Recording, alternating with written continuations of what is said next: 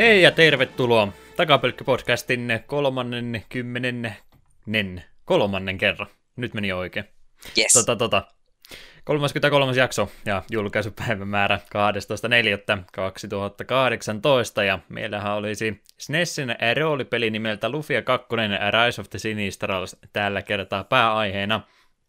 Äänessä täällä tutut kaksi JRPG-hahmoa, dedikoitu parantaja Lehtisen Juha täällä ja kotikylänsä Miakka Sankari hinkkasee Eetu tuolla toisella puolella. Tervehdys jälleen kerran. Sä oot tätä jaksoa odottanut innolla, et malttanut olla aloittamatta jaksoa heti kun vaan mahdollista. No, aha, tää nyt sen verran hyvä peli, että sitä päästä puhumaan ja heti. Kyllä, kyllä.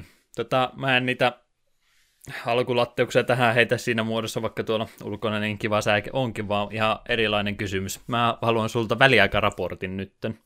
Okay. 33 jakso pyöreitä lukuja selvästikin, niin täytyy kysyä.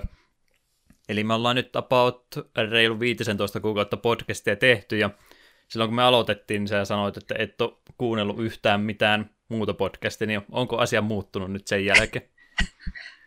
Lasketaanko se, että me uusimman BBCn jakson tuon teaserin kuuntelin? No se on aika paljon jo. Ja se mietin vielä, että hei, pitääpä kuunnella tuo joko, koko jakso jossain välissä, ja siihen se ajatus, sille ajatustasolla se sitten jäi. Eikö se ollut jotain mistä, MTG? Mitä, ei niin, niissä Common Zonea, mutta me unohan aina se, että se on käytännössä podcasti, kun me katsomme ne videomuodossa. Niin, sä oot niin omituinen henkilö, joka katsoo videoversioita. No, mutta kun se on helpompaa, jos ne puhuu jostain korteista tälleen, niin kun kortti välähtää siihen ruudulle. Eikä tarvitse kuunnella se selitystä. Ai niin joo, että jos, ette, jos vain kuuntelette jaksoa, niin kortti tekee sitä ja tätä. Ne on sentään vähän siihen enemmän aikaa käyttänyt, että aika monihan noista, jotka videoversiota tekee, niin niillä on yleensä vaan pelkät webcamit päällä, eikä sitten mitään muuta hyödynnä. Totta kai se aina lisää sitä työmäärää, jos sä joudut tekemään hirveän määrän skenejä ja muita, mutta jos videon muodossa tekisin, kyllä mä sitten odottaisinkin, että sitä formaattia hyödynnettäisiin vähän paremmin muutenkin kuin vaan naamoja kattella. no, mun mielestä just tuo Command Zone hoitaa sen aika hyvin. Hmm.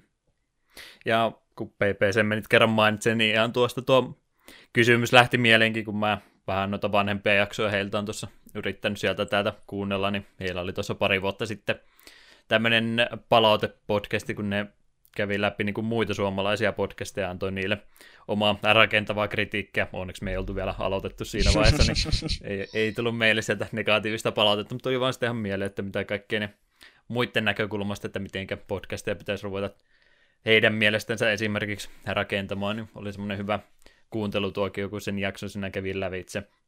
Olisi varmasti muutenkin semmoinen hyvä, jos olisi tämmöinen Assemblyllä vaikkapa tunnin paneeli päällä, niin olisi ihan hyvä keskusteluaihe mun mielestä muutenkin, että ottaisi jokaista suomalaista pelipodcastista jonkun edustaja. Esittäisi ihan justiin kyselyä, että mitä mieltä on asiasta A ja B ja niin edelleen.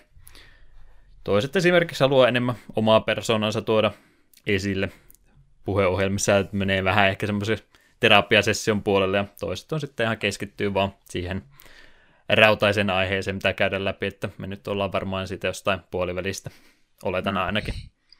Ei ole vielä hirveästi avauduttu, paitsi ei turupas Valkyrie-profiilista avautua, mutta ehkä ei omasta itsestänsä niin hirveästi avaudu. Mennään jo liian pitkälle sitten. Joo, ei se ole sitten semmoinen reitti, että siltä pääse enää pois u- uusi segmentti meillä alkaa psykiatrin vastaanotto täällä. Niin ollaan kumminkin kouluttautu, kouluttauduttu siihen ammattiin molemmat. Kyllä. Ja joo, ei puhuta itsestämme, ei olla narsisteja. Puhu pelaamisestasi. Eli vähän niin kuin itsestäsi, mutta et kumminkaan. Joo, tässä nyt on viime aikoina tullut pelattua aika vähän, mutta sen sijaan on tullut keskityttyä yhteen ainoaan peliin, jonka me viime jaksossa mainitsinkin nopeasti. Nimittäin Nino Kuni 2 Revenant Kingdom tuli silloin oliko se vähän alta viikkoa ennen viime jaksoa, niin en siitä silloin halunnut vielä puhua, kun se oli vasta niin alkutaipaleilla. Nyt sitä minulla on 35 tuntia pelikellossa ja ilmeisesti olen viimeisessä chapterissa. Kovasti ainakin tarina vaikuttaa siltä, että nyt ollaan menossa aika loppurutiinoihin. Ja onhan se kiva peli, mutta ei se ole ihan samalla tavalla minun lumonnut kuin ensimmäinen Noku. Niin kun sitä kun pelasi, oli jotenkin se, että vau, me pelaan Studio Kiplin leffa ja tää on niin siistiä, tää on niin mainiota ja loistavaa ja aa, niin ei tuo ole sellaista samanlaista fiilistä vielä aiheuttanut, vaikka se hyvä peli onkin ja näyttää se edelleen tosi nätiltä. Et välillä, kyllä se välillä se ihan vaan rupeaa katselemaan maisemia ja hahmoja animaatioita ja miettiä, että mihin Ghibli-leffaan näitä hahmoja voisi istuttaa. Ja se on siinä mielessä aika jännää, kun mitä enemmän mä niin mietin Ninokunin ykköstä, niin minusta kakkosessa on mekaniikat oikeasti niin kuin parempia. Me tykkään tuosta Tales kautta Kingdom Hearts taistelusysteemissä, se on nopea tempone ja se on hauskaa, tai taistelut menee tosi nopeasti ohi, niin niihin ei jumahda, ei haittaa vaikka vihollisia välillä puskeekin maailmankartalla vähän turha useinkin niskaa. Öö, ja yksi tuon pelin tärkeitä ominaisuuksia se on valtakunnan rakennus, kun en tarinaa nyt hirveästi olla spoilata, mutta varmaan jokainen, jokaista jo pelistä on jotain nähnyt, niin tietää, että pelin päähenkilö on nuori kuningas, joka sitten joutuu vallankaappauksen kohteeksi ja sitten joutuu perustamaan oman, oman uuden kuningaskunnan, niin tämä kuningaskunnan rakentaminen on tärkeässä osassa. Se on vähän sellaista, miten se sanoisi, vertaisin, että se varmaan voisi olla joku, just joku Facebook-pelin tapainen, että siellä, siellä on länttejä, mihin sä oot rakennettu valuutalla noita rakennuksia, niihin menee tietyn aikaa, että ne ja ei rakennukset valmistuu välittömästi, mutta voit tehdä niin tutkimustyötä, joka va- vaatii tietyn aikaa. Sitten sidequestien kautta saat uusia noita näitä, näitä öö, apua, öö, kansalaisia, joita voit sitten laittaa tö- töihin tiettyihin rakennuksiin, joista saa sitten boostia. Ja esimerkiksi tietyt, tai itse asiassa meillä suurin osa näistä tutkimustöistä niin vaatii sen, että pitää olla tietyn verran niin kuin asa, alan osaajia, plus sitten jotkut vielä vaatii, että eri, joku erikoiskilli, mitä näillä hahmoilla on, niin vaaditaan.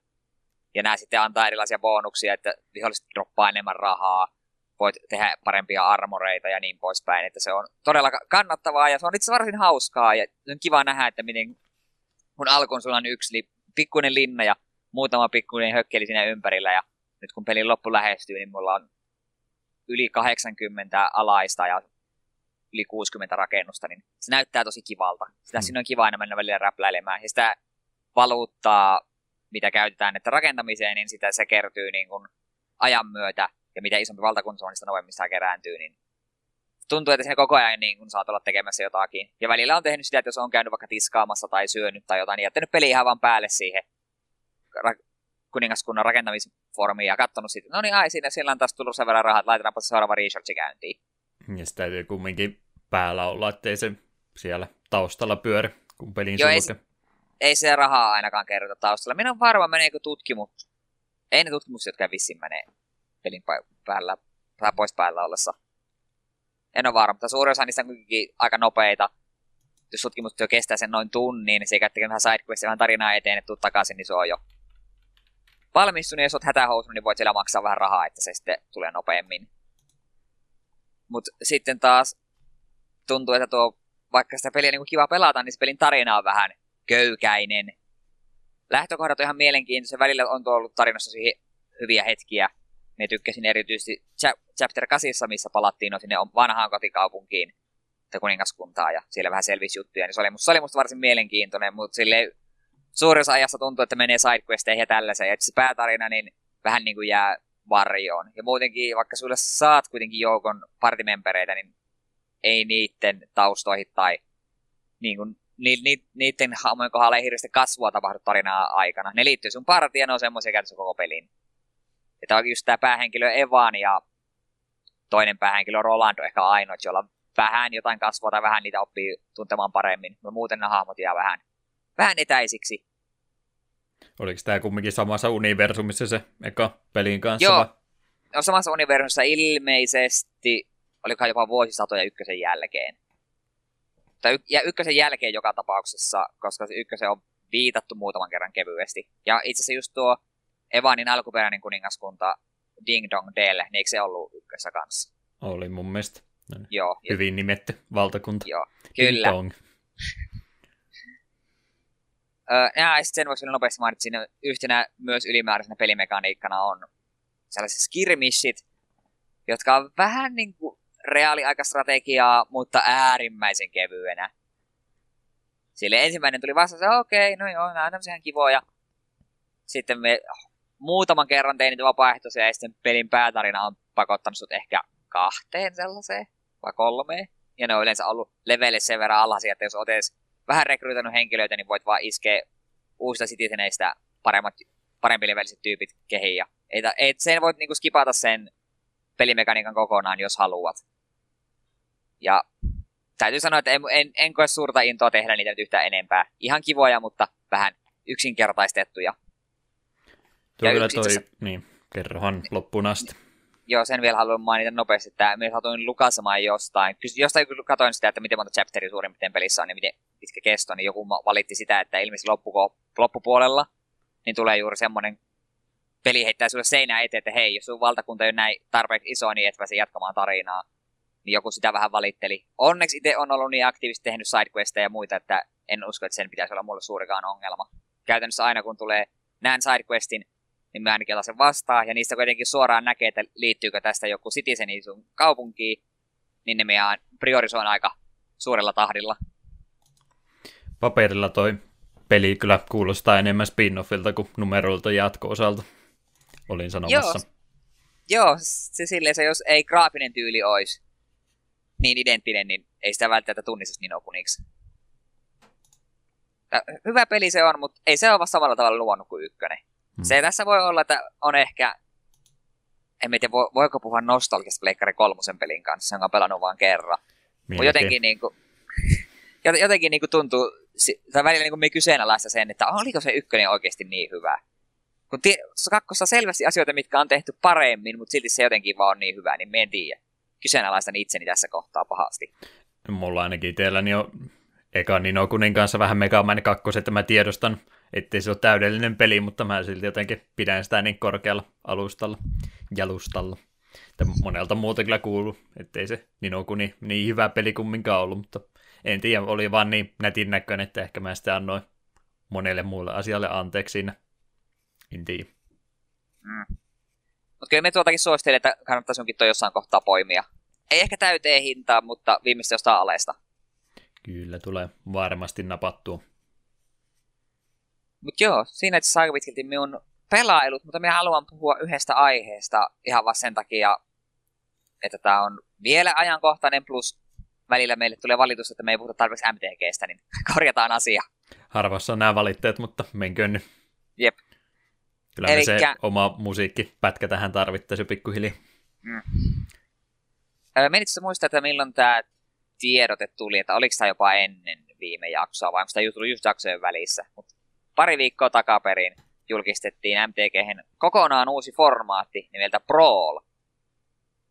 Se on aika mielenkiintoista, MTG esittelee kokonaan uusia for, niin virallisia formaatteja, ja tämä on vielä siinä mielessä varsin erikoinen, että tämä on käytännössä minun suosimman formaatin, eli Commanderin standardiversio. Eli siinä, missä Commanderissa sulla on sadan kortin pakka ja kaikkia, paitsi perusländejä saa olla vain yksi kappale ja monipeliformaatti, niin tämä Brawl, sulla on 60 kortin pakka, samalla tavalla saa olla vain yksi kappale kaikkia paitsi basic landejä, ja sulla on joko Legendary Kretu tai sitten Planeswalker sun Commanderin, mikä määrää sun pakan värit.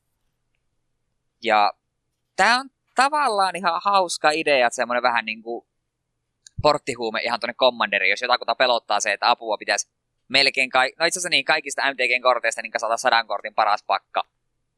Että mitä, mitä ihmettä, miten ne lähtee rakentamaan. Niin koska Brawlissa on vaan standard-kortteja, niin se on siinä mielessä vähän helpompi. Se korttimäärä on paljon pienempi ja synergioita on vähemmän, niin ei tarvitse panikoida sitä, että olet vaan heittänyt kasaan kortteja ja vastustajalla on joku ihan naurettava kahden kortin kompo.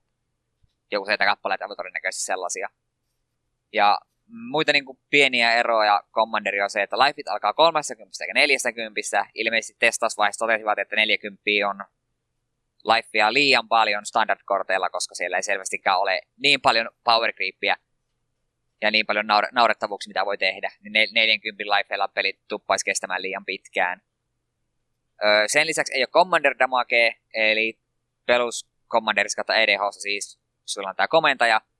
Jos se lyö yli 21 pistettä damagea läpi, niin jo vastustaja kuolee välittömästi ihan saman paljon, sillä muuten olisi lifea. Niin, tämä Commander Damagesta on luovuttu Brawlissa. Ja siinä oli myös joku muu juttu vielä. Joo, ei. Muuten se on ihan niin kuin Commander. Samalla tavalla Commanderi kun kuolee, se menee sinun tuonne, tuonne Command Zoneille, missä voit käsitellä sen uudelleen maksamalla sen manakostin plus kaksi jokaista kuolemaa kohden ja niin poispäin. Että ne teoriatasolla tämä kuulostaa tosi hienolta. Minulle tämä tietenkin on vähän turha formaatti siinä mielessä, että me paljon mieluummin pela- pelaan ihan oikeata kommanderia, enkä tätä leikkikommanderia. Sä oot jo kovempi huumeisiin siirtynyt aikoja sitten. Joo, en enää osaa 60 kortin. En edes 60 korttia, se on tosi vähän kommanderissa.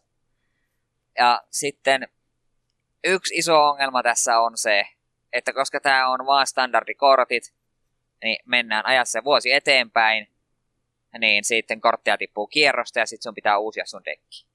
Hmm. Se ei minun mielestä tämmöisessä formaatissa yhtään kivaa, koska se on, siksi me tykkään Commanderissa, koska minulla on minun pakat, pakat, mitkä me olen aikoinaan rakentanut, ja me voin edelleen mennä niillä pelaamaan. Silloin tällöin saattaa yksittäisiä kortteja bännätä, tulee uusia settejä, niin yksittäisiä kortteja saatat korvata niin kuin uusilla. Mutta Proolissa käytännössä, kun menee aikaa tarpeeksi, niin su, koko sun pakka menee pois kierrosta, ihan niin kuin standardissa. Ja moni ei tykkää, tai moni ei pelaakaan standardia just sen takia, että ei tykkää siitä, että pitää koko ajan olla pakkoja uusimassa. Ja sitten vielä tämmönen niin kasuaalimpi formaatti, ei tätä en usko, että ikinä tulee millä turnaustasolla pelaamaan. Niin en tiedä, kuinka kuin moni on valmis vuosittain pistämään kasuaalin dekkiin niin, niin rahaa kiinni ja sitten heittää sen vaan pellolle, kun aika koittaa. Hmm. hmm Aika moni vähän tommoselta pitää... välimaan ratkaisulta, että nyt oikein ketään osapuolta mun mielestä tyydytä tuommoinen formaatti. Niin ainut mitä me niinku keksi, että var, on varmaan yrittänyt sitä, että hei, tutustutaan ihmisille vähän Commanderiin ja tälleensä. Tämä on niinku siis ihan in-house-formaatti, että Wizard itse tehnyt, tämä ei ole semmoinen, että fanit tehnyt ja sitten myöhemmin tehty viralliseksi. Joo, ei, tämä on ihan Wizardsin virallinen tukema niin kuin formaatti, joka en muista milloin tämä nyt niin kuin, astuu voimaan. Et niin, se teoriassa hyvä idea, mutta tässä käytännössä lähinnä se, että kun se on standard-kiertoon sidottu, niin se on vähän, vähän harmillista. Emme oikein tiedä, että miten muuten sitä voinut tehdä, koska jos se ei ole standardikierron mukaisesti, niin sitten tämä olisi pelissä vain mini commander. Ja kukaan, miksi kukaan pelaisi mini commanderia, mutta pelata ihan oikeata commanderia. No, Et, MTG-areenan tuo sitten. Niin, no sinne. Mutta sinnekin, me, me haluan Commanderin sinnekin. me haluan pelata EDHta. No, onhan ja... näitä formaatteja muutenkin ihan paljon. Niin ehkä se hukkuu sinne ja yleisön se sitten löytää, jos löytää. Jep. Niin ja nyt vielä selvyyden vuoksi, kun me puhun sekaisin, niin sekä EDH että Commander tarkoittaa samaa peliformaattia. Alun perin se on tunnettu, tämä fani kehittämä formaatti EDH tarkoittaa Elder Dragon Highlanderia, mutta Wizardsit kun myyvät EDH-tuotteita, niin ne on aina nimellä Commander. Siksi puhun niistä sekaisin. Ihan vain selvyydeksi. Sun pitää sitä omaa formaattia ruveta kehittelemään, saisit mainetta ja mammona. Finnish Highlanderi. Mm, siinä saisi pelata varmaan vaan kääpiöitä. Rajoittaa hyvin paljon dekin luontia.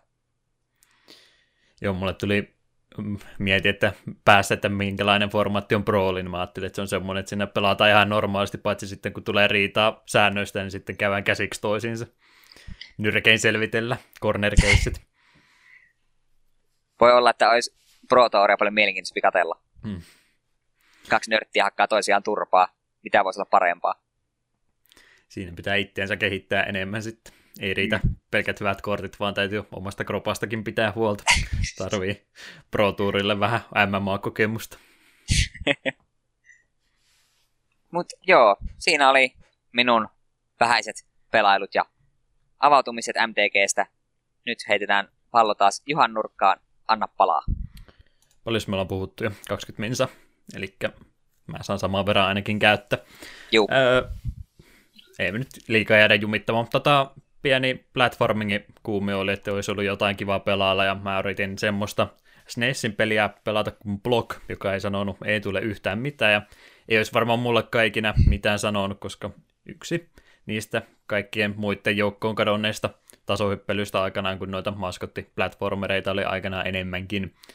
Niin en olisi muuta varmaan itse tuosta kuullut, mutta pelin musiikkiraita on vaan niin monessa eri paikkaa hypähtänyt esille, niin sen takia jäänyt sitten pelin nimi mieleen. Ja ajattelin ihan musiikin perusteella, että kun musiikit on niin timanttiset, niin on varmaan pelikin sitten ihan timanttinen, ja olin äärimmäisen väärässä, ja ei ollut kyllä ei ollut hyvä tasohyppely valitettavasti, että on niin paljon parempaakin pelattavaa tuolta aikakaudelta, niin en oikein tykkää tuommoisesta rajoitetusta piirtoetäisyydestä, ja taivaalta heitetään yhtäkkiä niskaa tukkeja pyörimään jalkoihin ja joutuu sokkona hyppäämään välillä protkoja eteenpäin ja muuta, niin aika paljon tekee asioita väärin, niin en sitten halunnut tuolta se enempää pelata. Niin korvasin se sitten jollain vähän paremmalla ja ei tule niin paljon kirpyn Superstar-pelistä puhunut ja itse en ole muuta kuin Etun pelailut aikanaan nähnyt, niin ajattelin sitä vähän koitella ja olin tietoinen jo etukäteen, että siinä tosiaan ei ole yhtä isoa peliä, vaan monta vähän pienempää kokonaisuutta ja kyllä ne kaikki toimii. Kyllä mä mieluummin olisin ehkä se yhden konkreettisen peli ottanut mieluummin kuin tuommoisia pienempiä paloja, mutta oli mukavaa ainakin semmoisessa pienissä ärissä sitä pelata. Että just niin kuin tuntui ne, mikä se on se Meta osakin siinä erikseen, ja siinä oli sitten jotain lintua vastaan piti tehdä nämä tämmöiset vähän perinteisemmät platformingin pelit, mitä siinä oli, niin just niin kuin pääsi vauhtiin, niin loppu kesken, niin se oli ikävää, mutta olipa siinä paljon pelattavaa kumminkin. Niin, niin mainio peli myönnettäköön.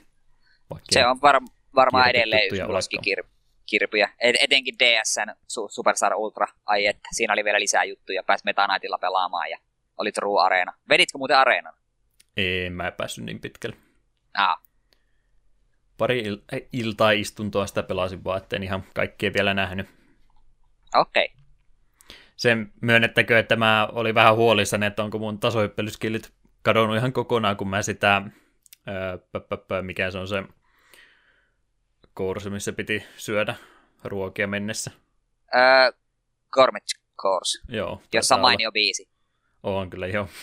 Semmoinen korvamonto kuolla ja voi, mutta ihmettelin, että miten tämä on näin piru hankala, että yritän niin kuin kaikkia mun speedrunikikkoja hyödyntää, että onnistuisin jokaisesta mutkasta ja käännöksestä täydellisesti menemään eteenpäin. Mä en vaan ymmärtänyt, että kerran pääsin niin about-tasoihin ja kaikki muut otin niin, kuin niin pahasti turpaan kuin olla ja voi. Ja sitä vaan hakkasi ees takaisin, kun tajusin, että hetken tässä muuten on dashi olemassa tässä pelissä, että mä olin mennyt sitä kävelyvauhtia sitä pelimuotoa läpi, niin ihmekään, kun ei tullut hommasta mitään. Mä verran kyllä mietin, että miten se olisi mahdollista hävitä Cormet Chase, sehän on sen verran helppo. Joo, mä menin ihan normikävelytahtiin. Mä yritin niin jotenkin yhdistellä lentämistä ja kävelyä, ei, ei vaan tästä tule yhtään mitään.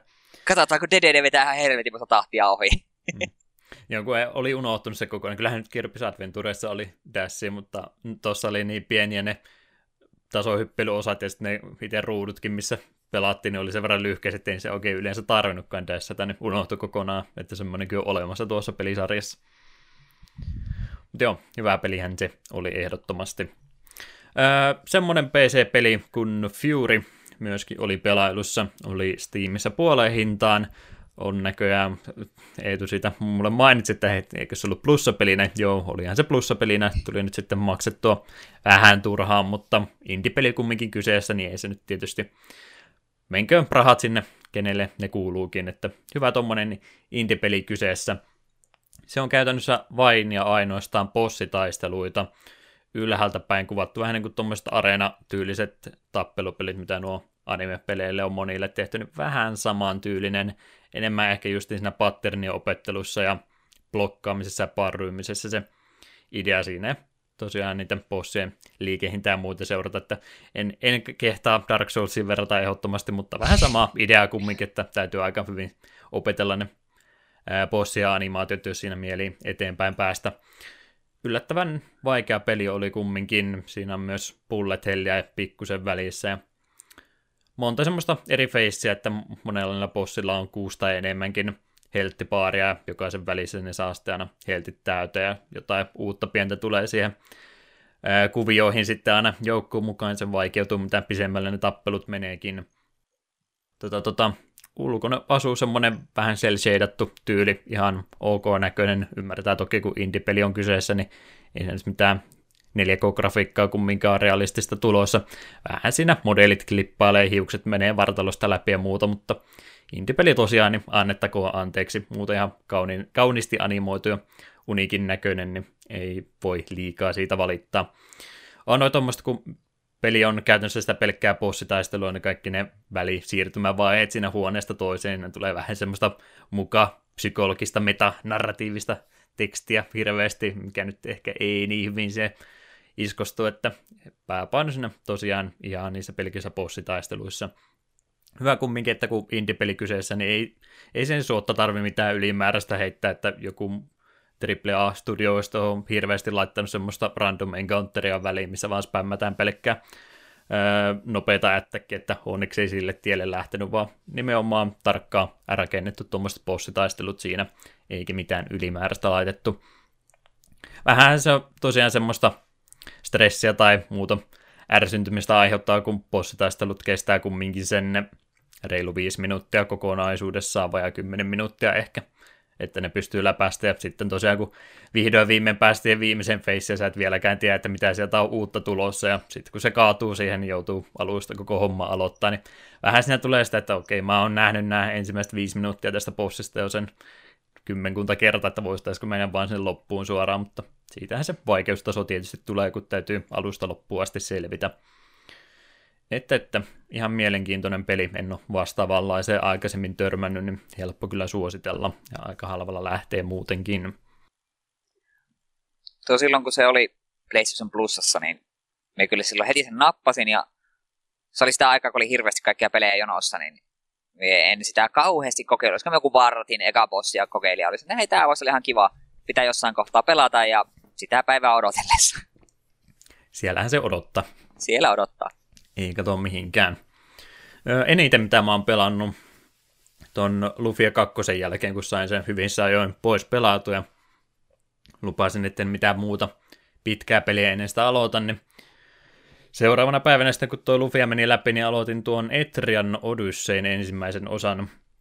Mä oon siitä pelisarjasta ei tule moneen kertaan sanoa, että näyttäisi mielenkiintoiselta haluaisin aloittaa, mutta ei ollut sitten tullut aikaisemmin sitä tehtyä, kunnes vähän tuota huutonettia selailin ja katselin, että siellä oli joku vielä toista eurolla sitä myymässä, niin ensimmäistä osaa siis, niin ajattelin, että miksipä ei, ja otin sen ja aloittelin sitä sitten tuossa pikkuhiljaa. Tosiaan 2008 vuonna julkaistu Atluksen JRPG DSL, eli sehän käytännössä jo sopisi meidän podcastinkin aiheeksi, mutta en taida, ei tuo vittiä pakottamaan sitä pelaamaan vielä ainakaan. Katsotaan, miten tulevaisuudessa sitten vai vedäänkö vaikka soolojakson siitä tai muuta. Mutta mut semmoisen reilu kymmenen tuntia mä nyt sitä tässä kohtaa on pelannut. Kyseessä on tosiaan semmoinen dungeon crawling JRPG, oikein vanhan koulukunnan pelailu. Enemmän ehkä justiin sitä, minkälaisia noin länsimaiset RPGt aikana oli. Mä en nyt oikein osaa on esimerkkiä antaa, kun mä en PC-puolella niin hirveästi noita vastaavia pelannut, mutta vähän enemmän semmoista länsimaista vanhaa pelisuunnittelua tuossa kyseessä – Eli homman idea on käytännössä siinä, että kaksi ruutua kerran kun DSL on, niin yläruudulla tapahtuu kaikki actionit ja valikot, ja alaruudulla sitten sulla on se ruudukkopohjainen kartta. Vähän niin kuin miettii, mitä Symphony of the Nightista tai muissa Metroidvaniassa on se minimappi, mitä käyttää, niin vähän samanlainen, mutta kumminkin sellainen ylhäältä kuvattu, ja sun täytyy sitä karttaa itse piirtää, että se ei peli pidä sulle sitä automaattisesti yllä, vaan sun täytyy sen tosiaan samalla, samalla piirtää kartta itsellesi. Ei ole pakko toki, mutta onnea vaan, kun yrität mennä kerros kerrokselta alaspäin, niin se on vähän hankala opetella, varsinkin kun tuo peliulkoasu on vähän enemmän tuommoista pleikkari ykkösen erää ja tota, aikakautta. Niin, niin se aika, aika paljon kiertetty samoja äh, tota, tota, elementtejä, niin ei se, ei se onnistuisi kyllä ilman sitä kartan piirtämistä, että kyllä se aika pakko on. Ja se sinne ihan tutorialina pakottaakin ensimmäisen kerroksen luolastosta niin piirtämäänkin ennen kuin vartija päästää sua syvemmälle. Niin, niin. Tosiaan huomaa kyllä, että on oikein vanhan koulukunnan peliä. Vaikeaksi, no vuoropohjainen JRPG on, niin ei mitään mekaanista vaikeuttaa, mutta ihan siis vaikeustaso on kumminkin aika korkealle tuossa käännetty, että ajattelee, mitä noin JRPG yleensä on tuollakin aikakaudella ollut jo sitten 90-luvun puolella SNESillä ja muilla, niin kyllä ne aika semmoisia helpohkoja yleensä, että välillä saattaa tulla joku semmoinen pieni roadblocki vastaan, mutta yleensä siitäkin pienellä levotuksella selviää, niin tuo kyllä ottaa luulot pois saman tien, että mä menin siinä eteenpäin ensimmäistä ker- kerrosta kohti, kun oli tiimi kasattu, niin e, ekat kaksi vihollista kun tuli, niin oho, nähdään muuten lyö multa puolet heltistä pois, no ei tässä mitään hätää, mulla on tuo parantaja kumminkin, hetkinen, parantajalla ei ole parannustaikoja vielä ollenkaan, ei muuta kuin kylään takaisin inni lepäämään, se maksaa rahaa. Pari leveliä kun Medikille sain, sit sai vihdoin viimein kureskillin, jes, nyt tää rupeaa rullaamaan. Sitten huomaat, että hetkinen, tämä kure maksaa neljä manaa ja mulla on yhteensä 20 manaa. Mä voin viisi kertaa kästetä tämän ensimmäisen hiilauspelli, joka hiilaa about viidesosan helteistä, niin hommahan meni sitten aika nopsaa ja tajus sen luonteen, että tämä on aikamoista eestakaisin ravaamista ja taisin Twitterinkin asiasta mainita, että mä olin siinä ensimmäisessä kerroksessa sen kaksi tuntia ennen kuin päästiin toiseen kerrokseen, niin rupesin sitten tarkistelemaan, että joo, on ilmeisesti about 60 tuntia tuo peli kestää ihan niin kuin normaalisti läpi pelattuna ja aika paljonhan siitä on grindaamista, eestakaisin ravaamista, teleportteja tulee ilmeisesti vaan viiden kerroksen välein, jotenka se on aika pitkä väli, kun huomata, että okei, nyt mulla on tota, inventaariot täynnä ja manaat ihan lopussa ja muuta, niin voit sä sentään kaupasta ostaa teleporttitien, että sä pääset takaisin kylään, mutta sitten painelle takaisin sen neljä kerrosta alaspäin ja kaikki random encounterit siinä välissä, niin onhan siinä aika paljon semmoista tyhjää aikaa, että monet aina sitä miettii, että kuinka hyvin ne peli kunnioittaa sun aikaasi, niin tuo ei kyllä välitä sinun ajasta pätkääkään, että näyttää kahta keskisormea, että nyt kun grindaat vaan poika, jos haluat eteenpäin mennä. Ja suht vaikea muutenkin, että melkein aina kun pääsee seuraavaan kerrokseen, niin just niin kuin juhlet, jes, nyt menee kaikki hyvin mm, random encounterit menee niin kuin yhdessä vuorossa läpi, ei tule vahinkoa ollenkaan. Yksi kerros alaspäin, niin sitten siellä tuli kakkoskerroksessa jotain myrkyllisiä tota, noita noita, mitä nämä on, miksi mä muista suomenkielistä nämä perhosia myrkyllisiä perhosia, mitkä pistää poisonia sisään, niin ajattelin, että no eihän se poison nyt mikään paha, niin ei se tikkaa sen 25 pinnaa vahinkoa vuorossa ja se on puolet sun maksimihelteestä siinä kohtaa, niin se on semmoista todella pientä menemistä eteenpäin, pienen palasen kulman onnistuu kartasta kerralla menemään, että hyvä kun saa sen 20 ruutua edettyä yhdellä reissulla, niin se on jo hirmuista progressia tuossa pelissä. Että kärsivällisyyttä tuo peli ehdottomasti vaatii ja rahat on tiukilla, sä saat sen tonnin rahaa alussa ja jos sun joku jäsenistä kuolee, niin se, se ihan baselineina maksaa sataa, että sä saat ressattua ne tai herätettyä henkiin taas, niin mulla kävi alussa sillä, että mulla rahat loppu kokonaan ja hyvä, kun mulla just justi riitti sen verran, että pääsi sitten päivän päätteeksi inniin lepäämään, että sai sillä tota, manaat ja muut palautettua, mutta ei niin varusteisiin oikein riittänyt rahaa ollenkaan, että aika paljon joutui grindaamaan ja ekat kymmenen tuntia on mennytkin sinne, että nyt vasta on päästy siihen kohtaan, että mulla on aina ne parhaat varusteet päällä, mitä siinä kohtaa voi olla, mutta ei se sitä vieläkään helpoksi ole tehnyt, että aina kun ajattelee, että nyt, nyt kähti peli eteenpäin, niin se on kyllä seuraavan mutkan takana tulee seuraava vihollinen vastaan, ja huomataan, että tuli taas game overi tuohon noin. Vaikea, yllättävän vaikea. En tiedä, pystynkö suosittelemaan. Toi on vähän niin kuin voisi vaikeustasolta ja kurvelta kuvailla puhelinpeleihin, miinus, että sä et pysty maksamaan rahaa, että se menisi yhtään nopeammin. et, et, hankala suositella. Jos vanha koulukunnan tuommoisesta Dungeon Crawlingista tykkää, niin sitten joo, mutta muille JRPG-faneille vähän, en tiedä, en, en tiedä pystyykö. Siitä on olemassa se remake parin vuoden takaa 3DSlle, että se voi olla ehkä vähän parempi lähtökohta. En tiedä kuinka paljon ne on suoraviivaistanut hommaa, mutta uskoisin, että se voi olla parempi kohta tuo pelisarja aloittaa kuin se ihan alkuperäinen. Mulla oli semmoinen ajatus kumminkin, että mä haluan kaikki pelata ja nyt kun on ensimmäisestä vasta kuudes osa mennyt läpi, niin vähän mietin tätä mun kantaa, niin että jääkö yhteen osaan nyt sitten kumminkin. Tuo on kyllä semmoinen pelisarja, että ittenikin on kovasti kiinnostanut. Sitten sitten vähän mitä on lukenut just korkeassa vaikeustasosta, niin aina ollut vähän, no ehkä nyt ei vielä. Ja täytyy sanoa, että ei tämä nyt ainakaan mun intoa hirveästi nostanut mm. tämä sun dialogi. Joo, re- rehellinen täytyy olla. Halu- haluaisin kehua, mutta rehellinen haluan silti olla, että on se vähän semmoinen aika söppöpeli ja kumminkin DS-peli, niin ei sitä mitenkään kummoisemmin ole animoitukaan, että ne on ihan stillikuvia käytännössä, mitä siellä ruudulla ja niitä huidot siinä samoja, samoja monstereja, sama kappale pyörii tunnista toiseen taustalla, niin kyllä se vähän semmoista puuduttavaa, että kyllä se tosiaan striimin ja podcastin siihen taustalle vaatii, että pystyin sitä enempää kuin tunnin kerralla pelaamaan. Nykyaikana on niin paljon tuota, kilpailevaa mediaa, että on hankala tätä suositella, kun on vähän helpommin lähestyttävääkin peliä olemassa. Kyllä mä sitä yritän nyt jatkaa kumminkin eteenpäin. Tämä, nyt on vähän motivaatio korkeammalla, kun sen tuli rahaa maksettua pelistä, että jos mä olisin vaan ROM-tiedosto ladannut jostakin, niin taisi vartin pelailuun pysähtynyt samaan tien. Mut, tuli mut. vähän vähän mm. tuli tuosta mieleen, kun sanoit, että ens, ensimmäinen kerros veteli turpaan, niin on saattanut tämän aiemminkin podcastissa mainita, että silloin kun Dragon Quest 8 aloitin, se oli eka Dragon Quest, mitä me ikinä pelasin.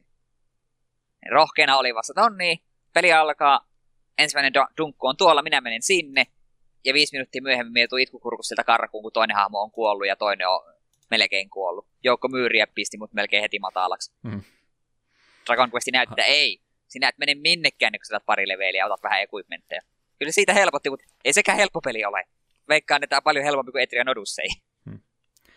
Aika syöppöjä, joo. Tosiaan vähän erikoinen kuin DS-peli on kumminkin kyseessä. Ajattelen, että nehän kannettavat pelit on nimenomaan semmoisia, että kiva kun pelaa pienen pätkän voi ja sitten voi tota, vaikka 10 minuutin sen jälkeen lopettaa, niin tuossa kun ei tosiaan pysty tallentamaankaan muussa kuin kylässä tai niissä viien kerroksen välein olevissa teleporteissa, niin sitä joutuu kyllä semmoisessa puolen tunnin blokeissa melkein pelaamaan, että ei, se oikein, ei sitä voi kesken vaan jättää. Se on vähän erikoinen. Lähet laittaa DSstä kannen kiinni ja sitten hikoilee seuraavat pari tuntia, että kohta sitä pitää taas jatkaa. Mm. Kyllä joo. Ihan hauska saa kumminkin ihan se oma tiimi, tiimirakentamisen aika paljon siinä pelissä on kyseessä, että siinä ei mitään kunnon tarinaakaan oikeastaan ole, mikä on harmi, koska se motivoisi jatkamaan eteenpäin, olisi vähän kivempi pelata tuota noin. Kannustaisi menee vain syvemmälle sitä luolastua, ettei ole vain se, että no siellä on viitoskerroksessa susia, että kai niille pitäisi jotain tehdä ja sit sä menet sinne lyömään susia turpaa ja kiittelee joo, no kiitoksia vaan. Seuraavassa kerroksessa on taas jotain, että meihän katsoa.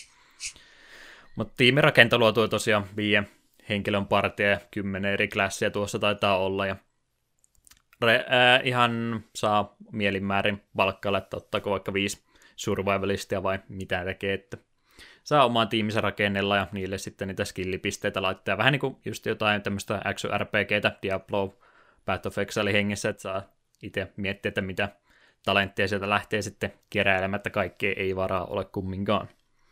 Kiitokset myös sulle, mä tein susta alkemisti, eli pelin kästerihahmoja, se on ollut posseissa välttämättömyys. Sä et, yes. sulla, ei ole, sulla ei ole manaa normien countereihin, mutta sitten kun bossit tulee, niin Eetu tulee sieltä alkemisti taustajoukoista yhtäkkiä räjäyttämään kaiken. Muuten tuosta ei mitään tulisi. Oman elämänsä Full Metal Alchemist. Todellakin. Mutta joo, ihan mielenkiintoinen pelisarja kyllä kumminkin on. Katsotaan, riittääkö kärsivällisyys vaan loppuun pelata. Haluaisin kyllä muutkin osat joskus kokeilla, mutta jos ne kaikki on samaa ja niitä se viisi osaa on plus kaksi remakea ja yksi Mystery Dungeon spin-offi, niin en tiedä, riittääkö tässä elämässä tunteja tarpeeksi niitä jokaista pelaamaan. Niin paljon muutakin olisi kokeiltavaa. Sitten saaks mä wrestlingistä puhua vähän se? No tämän kerran. Tämän kerran. Säkin sait MTGstä. Niin, niin sain. Har- harmittavasti MTGstä tulee Dominariakin tuossa samalla viikolla, kun ensi jakso tulee, mutta et ehdi ostamaan pakkoja ennen sitä, niin et pääse rapistelemaankaan tuoreelta. niin totta, sekin julkaisu niin lähelle. Tota, tota, en ole niin hirveästi wrestlingistä viime aikoina puhunut, en ole sillä niin hirveä tarkkaan kattelu viime aikoina valitettavasti, mutta nyt oli se Wrestlemania viikonloppu taas tuossa, eli se isoin viikonloppu tuon VVN puolelta, niin kattelihan ne kummiskin, niin mainittakoon nopsaan asiat äh, Takeoveri jälleen kerran. Mä olin ottanut, että nyt vihdoin viimein itse pääshow olisi se parempi show, mutta eihän siinä käynytkään vaan nimenomaan se kehitys kolmannen ohjelman, eli NXTn Takeover oli jälleen kerran se parempi, parempi tota, tota, näistä kahdesta. Lauantai-iltana siis viisi ottelua oli paljon mukavempi katsella tuommoinen kolmen tunnin show, kun se helvetin seitsemän tuntia Wrestlemania sunnuntai maanantai yönä, jossa oli kaksi tuntia pre-showta, jossa oli se kolme ottelua ja about kolme neljäsosa oli samoja mainoksia uudestaan ja uudestaan ja sitten sitä mainostusta, että hei, tiedätkö että tämä show on ilmanen uusille tilaille. Joo, tiedän, tiedän. Mä maksoin kympin teille tästä, että pitääkää nyt suunne kiinni ja näyttäkää sitä wrestlingiä mulle mieluumminkin. Mut, mut. Olihan siinä vähän liikaa katteltavaa taas. NXTn puolella äh, ladder-matsi. En tiedä, miten ne tekee. Joku niiden tota, rakentamisessa on ollut, että ne NXT ladder-matsit jotenkin erottuu joukostansa jotenkin hyviä. Se oli varmaan yksi suosikki matsia koko viikonlopulta. Öö, mitä siellä muuta? Karkano Jampan matsi, ehdottomasti sitä oli jo pitkään aikaa hehkutettu, että nyt tuo pirulainen Champa, kun se on kiusannut Karkanoa tässä monta kuukautta putkeen, niin sai vihdoinkin ansaitsemansa ja pahoinpideltiin puoli ja toisin. Ja yleisö oli kyllä NXT Takeoverissa ehdottomasti ää, mukana messissä, että toi paljon lisää mieltä tuohon katseluun, kun siellä sitten yleisökin käy kuumana. Aina mukava niitä hauskoja sänttäyksiä sieltä kuunnellaan. WrestleMania hetkinen, missä mulla on siitä jotain. Katsotaan montako täällä, 14 ottelua yhteensä, huhu.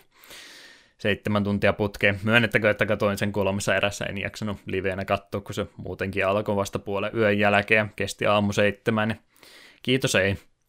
Tota, tänä aikana sitä nyt kolmisen vuotta taitaa tulla täyteen, kun mä aloitin uudestaan wrestlingiä seuraamaan, ja kaksi edellistä WrestleMania on ollut pettymyksiä, nyt oli niin paperilla kuulosti erittäin mehukkaalta kokonaisuudelta, mutta ei se, ei se vaan taaskaan oikein onnistunut. En tiedä, onko se, että kun seitsemän tuntia on kumminkin ihan mitä tahansa liikaa yhdellä kertaa, niin vähän siellä yleisökin tuntui sitten puolivälin kohdalla jo koomaan vaipuvan, niin kuin varmaan kuuntelijatkin nyt vaipuu, kun mä tätä wrestlingin juttua tässä läpikään, mutta haluan kumminkin mainita. Ähm, pre-show oli ihan turha. No, Cruiserweight-matsi oli ihan jees, 12 minsaa näköjään niille aikaa annettiin. Olisi voinut vähän enemmänkin mennä, mutta muuten olisi voinut ekat kaksi tuntia skipata ihan suosiolla, ei siinä mitään jännää ollut. Intercontinental-matsi oli varsin mainio aloitus, illa yksi parhaita. Charlotten ja Askan naisten matsi SmackDownin naisten tittelistä oli mulle varmaan viikonlopun suosikki matsi. Askalla oli nyt se melkein vajaa kolme vuotta, hän oli se nainen, jota ei kukaan onnistunut pieksemään, että Charlottelle näköjään annettiin se kunnia, se striikki pistää poikki, ja ihan oikea päätös, mä en tykkää siitä, että jonkun kimmikki on se, että häntä ei pystytä voittamaan, se on vähän hankala sitten juonikuviota tehdä, jos aina tietää etukäteen, että tuo ei häviä koskaan. Ihan oikea paikka oli se laittaa poikki. Öö, Ronda Rousey MMA UFCn puolelta teki nyt siirtymisen tänne showpainin maailmaan ja näytti erittäin vakuuttavalta tuossa omassa debyyttimatsissansa. Myöskin mainiota katseltavaa. Siinä kohtaa taisi vähän yleisöltä sitten tosiaan se innostus loppu ja aika hiljaiseksi rupesi tuo loppupää illasta käymään. Undertaker kävi se senaan vähän läpsyttelemässä alle kolmeen minuuttiin kanveesiin. Nauraskelin sille kovastikin. AJ Styles ja Nakamuran tota, kohtaamista kaikki eniten odotin.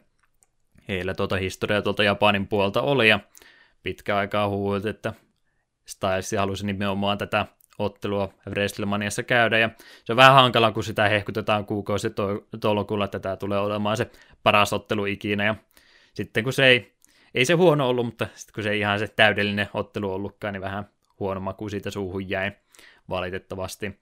Vähän, en tiedä sitten mistä jäi, tuliko aika loppuu kesken. Jotkut selitti niin kuin aika loppuu kesken, mutta seitsemän tunnin ohjelma sanoitte, että nyt käy vähän aikakortille, niin en tiedä, ottakaa, ottakaa jotain pois, että älkää tästä nyt sitä ainakaan lyhkäiseksi tämän takia, että olisin jotain muuta halunnut. Ne nyt selvästikin rupeaa tuota pitkän kaavan mukaan ilmeisesti Styles ja Nakamuran feudia rakentamaan, mutta WrestleMania on nimenomaan se, missä ne pitäisi saada päätökseen eikä aloittaa vasta, niin en tykännyt.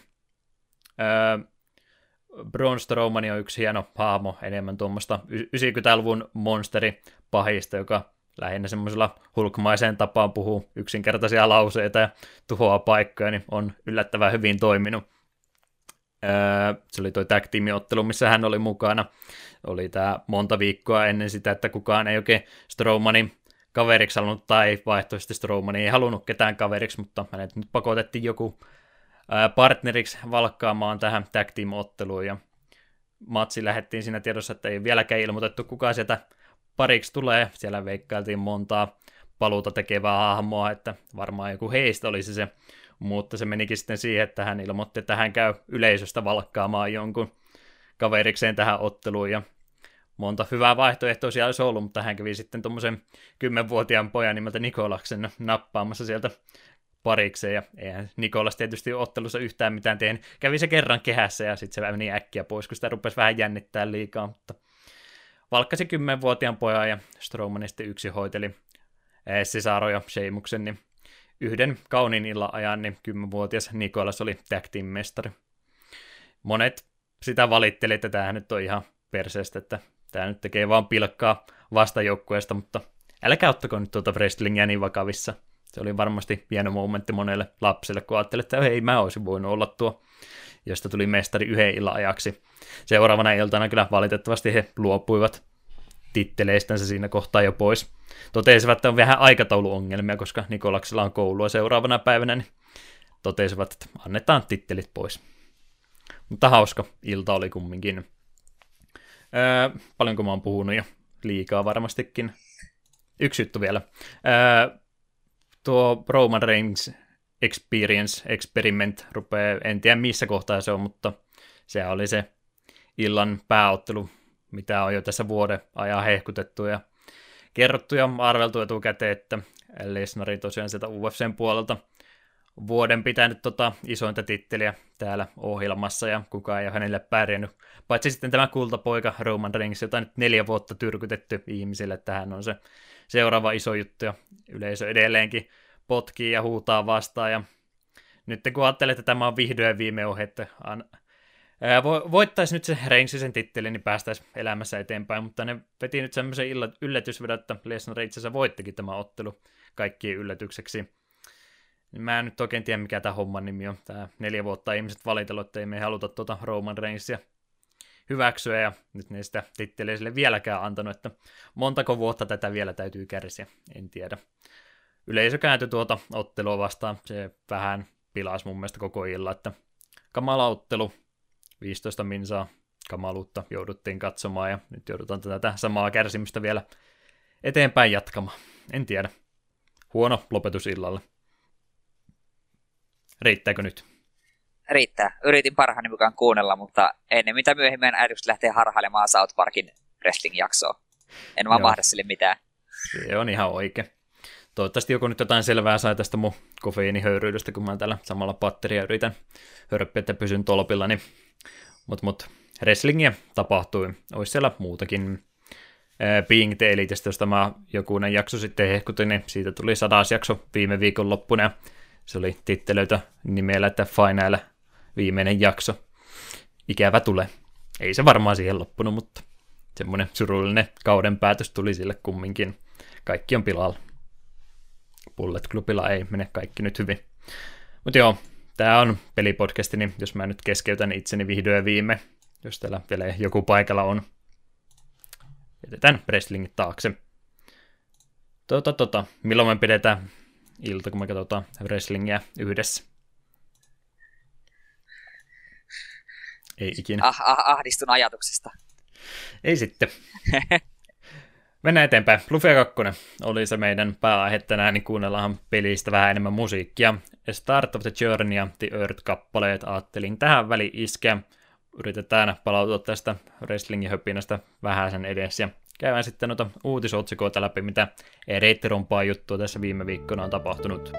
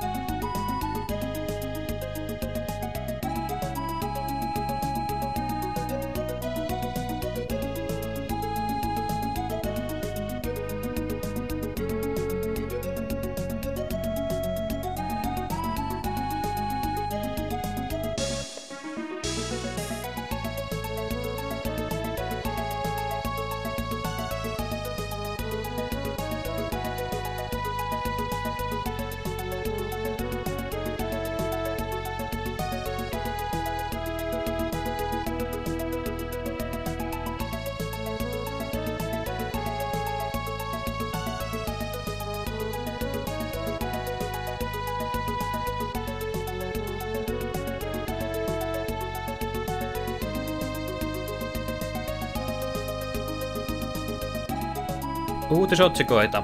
Meillä tässä jälleen kerran omituisen paljon. Hatunnosto Eetulle. Meille tuli paniikki muistiinpanojen kanssa, niin Eetuhan kirjoitti täällä hirmuisesti jo, joten meillä on kaikki ihan ajalla oikein tehty.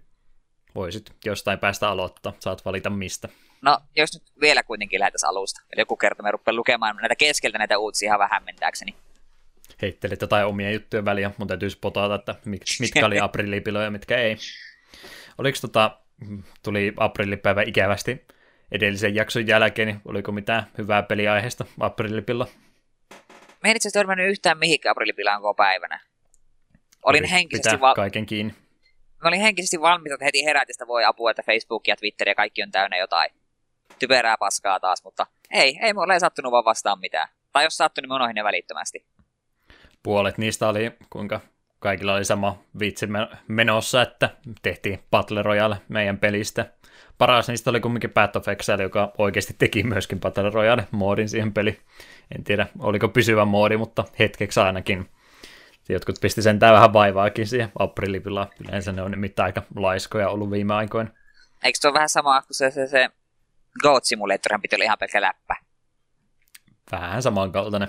Sitten kaikki ei jumalauta, miten hyvä että no, no okei, me julkaistaan tämä sitten teille. Ei tämä mm. nyt ollut tarkoitus olla mikä oikea peli teille. Pa- niin, no, niin. Valtaosa niistä on yleensä aika kehnoja ollut. Mä tykkäsin siitä tota, kaksi mun suosikki podcastia, tuo ö, Frame Savers Speedrunin aiheinen podcast ja sitten tuo Warp World, missä Grand Pooper ja pari muuta striimihahmoa on, niin he on hyvissä väleissä keskenään sen, niin ne oli tehnyt sillä että ne oli niinku vaihtanut juontajia keskenään ohjelmien välillä. Ku- Kuitenkin teki muuten ihan suht normaalit jaksot vaihtavaa ohjelmia keskenänsä. Ja mä en jostain kumman syystä, mä olin molemmat kuunnellut, mutta ilmeisesti olinko niin puolivaloilla, että mä en edes huomannut koko juttu. Kuulin vaan tutut äänet, mutta en tajunnut, että väärä ohjelma menossa. Ja ne juttu tuo voisi olla ihan hauska. Hmm. Että kenenkin kanssa vaihetta. Alex Jonesin kanssa varmaankin. Ruvetaan tekemään tämmöistä erittäin tota, salaliittoteoria henkistä podcastia. Sehän meille sopii täydellisesti. Kyllä. Saanko mä vielä podcasteista, podcasteista puhua tässä kofeiinihöyryissä? No mainitsi. Tota, siitä nyt on pari-kolme vuotta, kun mä tulin siihen pisteeseen, katselin, että mulla oli 30 aktiivista podcastia kuuntelussa, ja mä totesin, että nyt, nyt saa riittää, ja karsin niistä sitten monet pois, varsinkin semmoisia tota, tota, pelikohtaisia juttuja, mitä välttämättä niin aktiivisesti enää kuunnellut, niin niitä otin pois ja totesin, että nyt elämänlaatu parani kovastikin, nyt mä tota, olin vihdoin viimein ladannut ihan erillisen appi, että mä sain kaikki podcastit syötettyä yhteen ja samaa ohjelmaa, niin totesin, että niitä nyt yli 40 jo. Ja en tiedä, miten tässä kävi näin taas. Pitääkö se taas karsi? Ei sitä mitään. Viide, 50 saat sitten vuoden loppuun mennessä. Mun täytyisi ruveta tosiaan sillä puolentoista playbackillä soitettamaan noita jaksoja läpi. Kuuluisi semmoista pikkuoravaa ääntä, mutta saisi kumminkin kaiken sisällä, sisällensä tehokkaammin. Kaksinkertaisella nopeudella taitaa olla jo vähän liikaa. Mutta joo, jos mä nyt yritän olla hiljaa välillä. Okei. Okay. Eli ensimmäinen uutinen. Square Enix julkaisi patchin Chrono Triggerin Steam-julkaisua varten. Tämä julkaisu sai paljon negatiivista palautetta sen käyttämän graafisen ulkaisun johdosta, joka käytti puhelinkäännöksen filteröityä grafiikkaa. Päivitys palautti sen ulkonäön lähes vastaavanlaiseksi alkuperäisen version kanssa, ja Square Enix lupaa vielä julkaista lisää päivityksiä peliä varten. Hyvä, että jotain asialle tekevät. Olisi hyvin surullista kuulla tästä Steamin Chrono Triggeristä, että millainen pökäle se oli. Valittaminen toimi kerrankin. Niin, Yleensä tuntuu olevan, että ne menee kuuroille kor- korville nämä pyynnöt. Tai vähintäänkin tulee sitten muutokset vasta seuraaviin julkaisuihin, että harvoin tämmöistä tekee. pitää vaan toivoa, Kiitos. Joo, kiitos, kiitos valittajille sekä Squareille. Ja nyt toivotaan, että mahdollisimman moni valittaja sanoi, että PS julkaiskaa Chrono Cross jossain meille.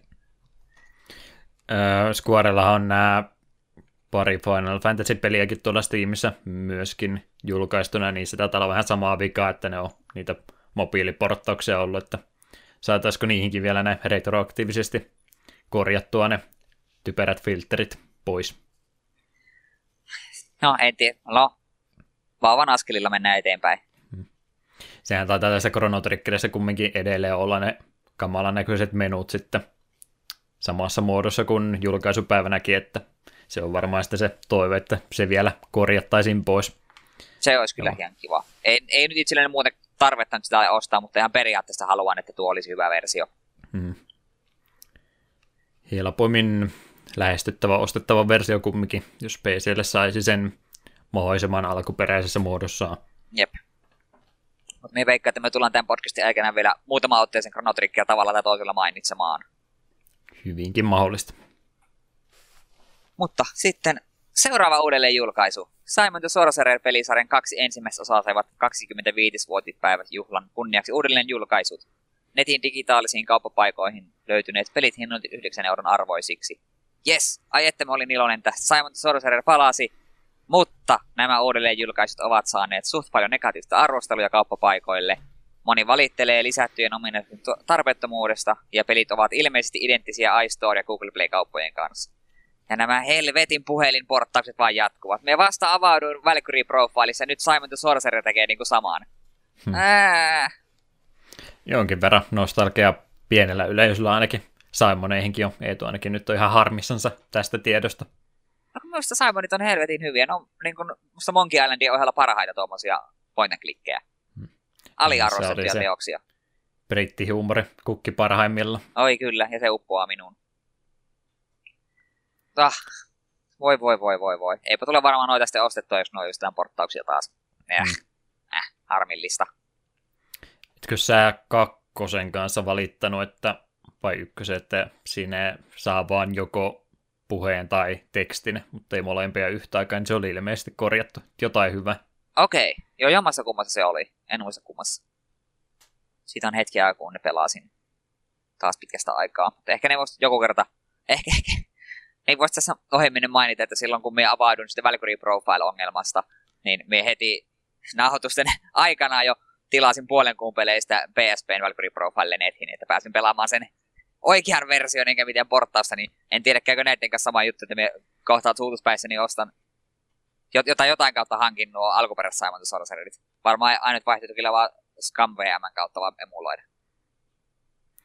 Japanin konttorissa siellä joku tota, kesäharjoittelija tuo sitten isommalle toimitusjohtajalle raportti, että Eetu Suomesta meni nyt tilaamaan sen PSP-version mieluumminkin, että taitaa olla aika vihaisena.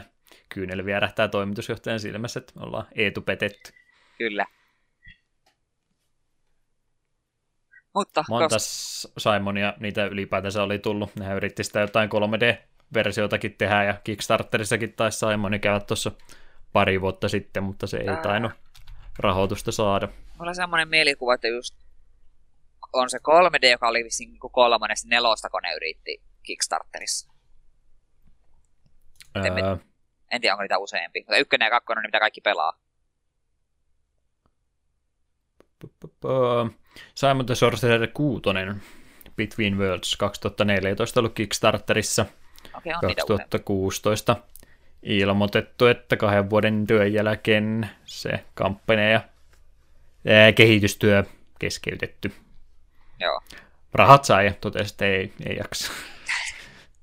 me, milloin me kokeillaan jotain Kickstarteriskämmi?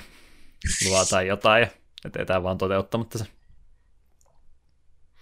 Luvataan jotain making of dokumenttia meistä. Takapelkky the movie the game. Ehdotetaan, tarvittaisiin neljännes miljoonaa rahaa siihen. Sitten postaillaan Instagramiin, kun me kierretään maailmaa ja juodaan ja käytetään huumeisiin ne kaikki rahat ja sitten valitellaan jälkeenpäin, että valitettavasti e, ei ihan pystytty budjetoimaan tätä projektia hyvin, että valitettavasti kehitystyö nyt jää kesken. Meillä oli tuossa lautaslinnalle piirretty pari kuvaa, mutta enempää ei tällä kertaa saatu. Jattellaan ensi vuonna, jos jatkellaan jatkorahoitusta vielä. Hyvä plääni. Toimis. Muutama kuuntelija tarvitaan lisää, niin varmasti toimis. Mutta me pysytellään tänään aika pitkälti näissä uusinta versioissa, nimittäin, kuten me osasimmekin jo odottaa, alkuperäinen Spyro-trilogia tekee paluun. Activision vahvisti, että syyskuun 21. päivä julkaistaan Spyro Reignited Trilogi Leikka 4 ja Xbox Oneille, ja hinta paketille on 40, kuten myös oli Crashille. Tästä on vaikea olla niin kuin yllättynyt, koska me tätähän odotettiin ja toivottiin. Yksi ja... huonoiten pidetystä salaisuuksista viime aikoina. Mutta kyllä me silti sanon, että kyllä me iloinen tästä olen. Ja sen verran, mitä traileria katsoin, niin näytti se kyllä sen verran nätiltä, että kyllä tuo pitää poimia. Heti kun tulee. Me en ole kuitenkaan Spyro-trilogia trilogia pelannut kuin vain yhden kerran. Me silloin joskus PSNstä ostin koko roskan halvalla ja tykästyin. Mielellään no, pelailin silloin, uusiksi. Silloin muksuna olin niin sitä mieltä, että Crashit oli parasta ikinä, ja kyllä mä nyt myönnettiin, että ehkä niin hyvin on ikääntynyt, mutta Spyrot mun mielestä on paljon paremmassa kuosissa pysynyt. Ei sitä nyt kauan, kun mä ykkösen ja kakkosen viimeksi pelasin, että kyllä mun mielestä paremmin on ikääntynyt kuin monet aikansa pelit. Ei ole putki juoksua sen tänne. Niin ei. Ainut mikä niissä itseäni turhautti se, että kun jäi kentästä uupumaan joku yksi, yksi timantti, niin sitten pyöritti. Sitten menti, ihmetelti. Näköisellä aina jossain piilossa. Jep. Ää, ja sitten me hypätään seuraavaan, jota me osattiin myös vähän niin kuin odottaa. Myös Mega Man X tekee paluun Legacy Collection 1 ja 2 muodossa. Molemmat ilmestyvät heinäkuun 24. päivä Pleikka 4, Xbox Oneille, PClle ja Switchille. Ensimmäinen osa pitää sisällään Mega Man X-X4 ja toinen X5-X8. Ja graafisten parannusten ohella löytyy myös mahdollisuus haastaa kerralla useampi pomo, ja peleissä löytyy myös alkuperäisen Legacy Collectionien tapaan al- trailereita, konseptitaidetta ja musiikkia. Ja Collectioneiden hinnat on 20 euroa kappaleelta.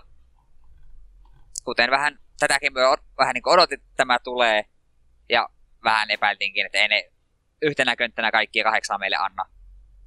Ja 1-4 on ihan looginen paikka mielestäni vetää kahtia.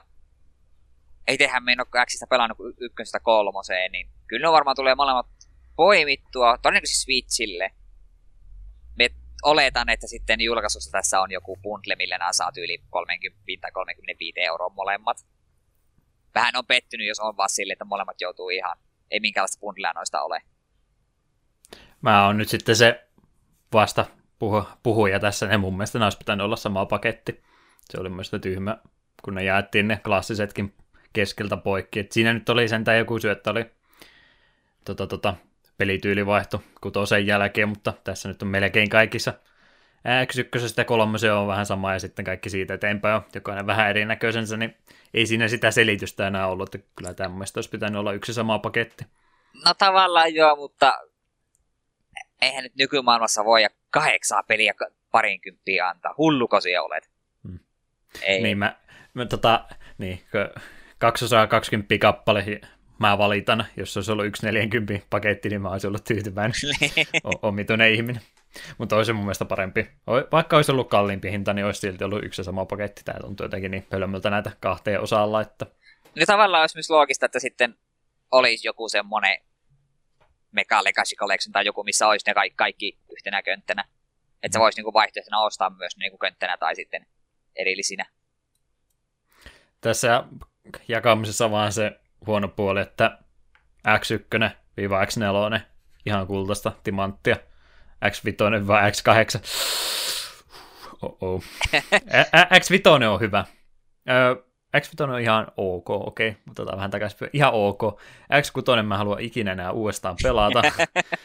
X7 mä en ole ikinä halunnutkaan pelata, mutta pitäisi ehkä kokeilla. X8 oo. en ole monta kertaa pelannut, se oli ei ollut niin huono kuin odotin, mutta aika tarpeeton peli kumminkin. Pointti kumminkin, että no neljä eka on, on niin rakkaita itselle, että mä oon kaikki niistä pelannut lukuisia kymmeniä kertoja uudestaan uudestaan läpi ja sitten siitä eteenpäin on vähän selvästikin heikompi puolisko, niin senkin takia tuo on mun vähän hölmö, että ne on kahdessa osassa. Mä lupaan tässä kohtaa, että se kakkososa tulee myymään monta kertaa vähemmän. Se voi olla. Periaatteessa minä haluan ne kaikki ainakin kertaalleen pelata. Ainakin kokeilla. Olen kyllä kauhutarinoita kuullut kutosesta, kutosta ja seiskasta. Liiottelen kyllä ihan vaan tässä nyt huumorin vuoksi, mutta ää, se on selvästikin se käännöspiste vihdoin ja viimein, jos X5 ihan vielä ok oli, niin X6 oli sitten ihan tarpeeton turhaa kerättävää ja muuta. Mut, mut. X4 on salaa paras X-peli. Tapelkaa mun kanssa.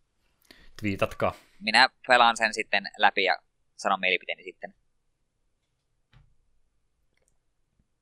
Mutta sitten tällä kertaa ei ole kyse uudelleen julkaisusta, vaan Xbox Onein taaksepäin yhteisohjelmasta. Siihen nimittäin laajentuu huhtikuussa entisestään lisää pelejä ja pelilista on tämä.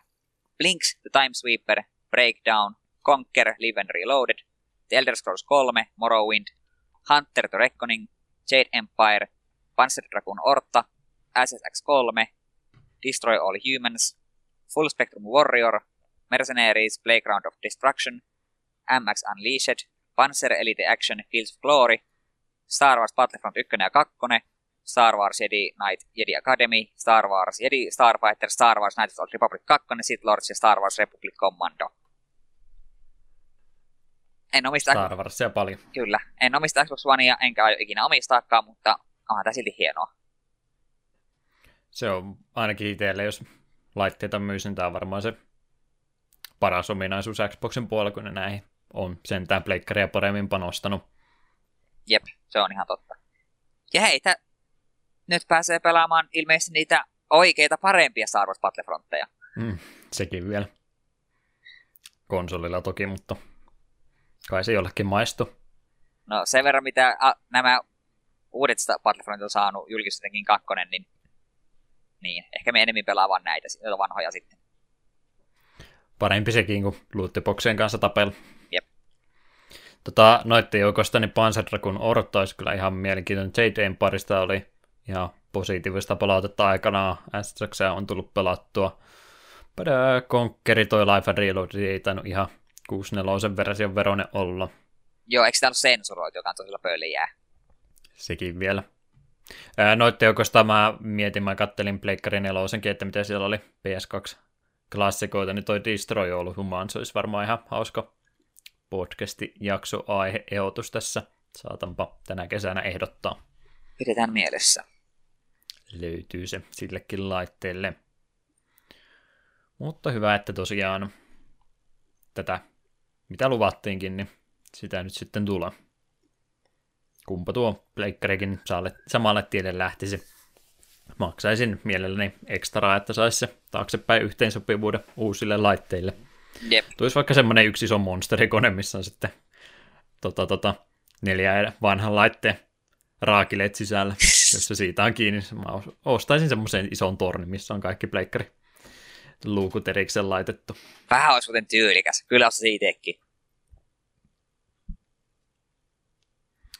Kyllä, kyllä. Siinä tätä meidän noin isoimmat uutiset olla noin pikauutisissa mainittakoon, että Retro Rewind ihan tässä itsellekin kolahti luukusta läpi 64 sivua täyttä tekstiä ilmeisesti. Valitettavasti tosiaan en ole vielä ehtinyt muuta kuin nopsaan selailemaan kuvat läpi, niin kuin tietysti kaikki tekee, niin, niin, niin samalla kun mä täällä mikrofonia huidon, niin näyttää ainakin nopsan selailun perusteella semmoiselta lehdiltä tulee kyllä luettua kannesta kanteen Kiitoksia ja hatun nostot tosiaan tuonne poppoille, kauppisille ja muita, ketkä oli tuota tekemässä, että näyttää justiin minulle luodulta te- lehdeltä tuono, että tulee kyllä varmastikin luettua tuo läpi kokonaan ja moneen kertaan käy vielä sitten vuosien varrella kädessäkin, että just hyvä kun on tuommoista retrompaa juttua, niin tuo myöskin pysyy hyvänä luettavana sitten seuraavallakin viikolla.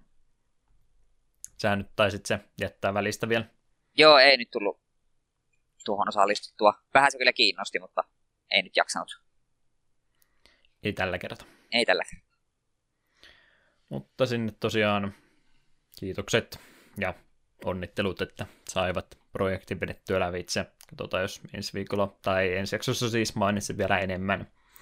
Mutta tulipa nyt mainittua ainakin, kun sattui sopivasti julkaisu osumaan tämän jakson kohdalle.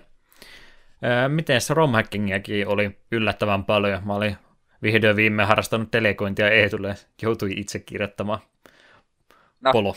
Niin, no tällä kertaa on jopa nähnyt näissä pelissä edes jotakin jo ennen kuin rupean niistä lukemaan. Joo, tiedät enemmän kuin minä kerrankin. Mm. Joten kerrohan. Joo, ensimmäisenä on Ping Ping Pingo. Kortti kautta lautapeli Super Nintendolle vuodelta 1993. Ja sieltä erilaisia minipeliä, pelejä ja julkaisijana on KSS oletin nimen perusteella olisi ihan puhdas pingopeli, mutta ei tämä vaikutus oli vähän eri, kaiken näköistä erilaista minipeliä. No, pel- pelkkä pingo voisi olla vähän turhankin tylsä SNESiä ajoilla. No että vähän, ei sitä tiedä. Johonkin elä- eläkeläisporukkaa ei ole varaa. Jolla, jollain logiikalla ei ole varaa hankkia pingotätiä, niin kaikki pelataan, pelataan, pistetään pelaamaan SNESille. Joo, ei muuta kuin vanhaan koteihin SNESit pyörimään tuon kanssa nyt vihdoin viime. Tämäkin puute on täytetty. Kyllä. Ja seuraavana sitten Steam Hearts toiminta mappi PC98 vuodelta 1994, julkaisijana Giga. Siitä minulla ei ole muuta sanottavaa. Oli aika animen näköinen introruutu, jos ei muuta. Joo, sitä se oli. ollut sitten johonkin sarjaan perustuva? En tiedä, saattaa ollakin. Esitän liian vaikeita kysymyksiä, anteeksi. Selvästi. Sen jälkeen on sitten... Oletan, että tämä lausutaan God eikä GOD, vaikka se niin on laitettu. Me saamme jo to jopu koeka kiko. RPG Super Nintendolle vuodelta 96 ja julkaisin Imagineer. Ensin ajattelin, kun nimi oli tuolla tavalla kolme, kolme kirjainta ja vielä pisteet välissä, että onko tämä jotain sukua kenties Evolle, mutta ei ole. Joo, ei näytä oleva. GOD, mitenköhän tämä on. Growth or Devotion, Hit the goal to awaken. Ah, yes, missä, se, tuo, missä tuolla olisi? Se on tuossa kuvassa, on lukee. Se oli kuvaan piiltä, ilman kun meistä pongannut sitä enkunimeä sieltä. Hyvin käännetty, Hyvin kirjaimellisesti. Kyllä. No, ehkä sitten joskus, kun tulee puute Super Nintendo RPGstä, niin sitten käännytään GODn puoleen. Veikkaan, että sitä materiaalia on ihan tarpeeksi ennen sitäkin. Se on paljon mahdollista. Sitten Moero Twinpie, Cinnamon Hakasen Osukue, Burning Twinpie, The Rescue of Dr. Cinnamon. Tämä kyseinen peli on julkaistu Pohjois-Amerikassa myös nimellä Stinger. Kyseessä on toimintapeli Nessille vuodelta 87, julkaisijana Konami. Ja kuten ehkä, jotkut ehkä päättelikin, niin tämä on osa Twin Pea-pelisarjaa. Mm. ne julkaistu. Joo. Et, et, jossain muodossa on sitten tullutkin aikana, onkohan sitten vaan jotain jäänyt pois vai minkä takia on erikseen vielä käännetty? Jos semmoinen vähän epäselvästi on googlettamalla selvisi, että Stinger-nimellä se kuitenkin on Amerik- Pohjois-Amerikassa tullut, koska minä hämmenti kovasti, kun yhdessä kohtaa lukee Stinger ja sitten muualla lu- lukee Twin Peata, niin kuitenkin. En ole muita Twin Peak-pelejä pelannut kuin sitä, mistä minä sinullekin mainitsin apua, Pop and Twin Peak Rainbow Bell Adventure, sitä on tullut vähän viime aikoina pelailtua jotain väliruutuja ilmeisesti on ää, lokaalisuudesta versiosta jätetty aikanaan pois, ja tuossa versiossa sitten on ollut mm, kolme, kolmannen pelaajan tukikin. Aa, aivan. Mitä kolmas pelaaja siinä sitten on tehnyt. Okei. Okay. No, kuitenkin. Sitten täällä olisi Cleopatra Nomahou. The Cursed, The Cursed Treasure of Cleopatra, ensimmäisen persoonan RPG vuodelta 87, ja julkaisijana Square, ja viimeinen roolipeli, jonka Square julkaisi ennen Final Fantasyä. Ei ja... tainnut Cleopatra myydä. Ei tainnut, ei. Pitäisikö ehkä joskus tutustua. Tämä oli siinä sijaan, kun tämä oli tosiaan ensimmäisen persoonan RPG. Se pitäisi ehkä... No, Eterian Odyssey keskellä, please, enempää. Mitä? Mä juuri olin ehdottamassa. Samaa lisää.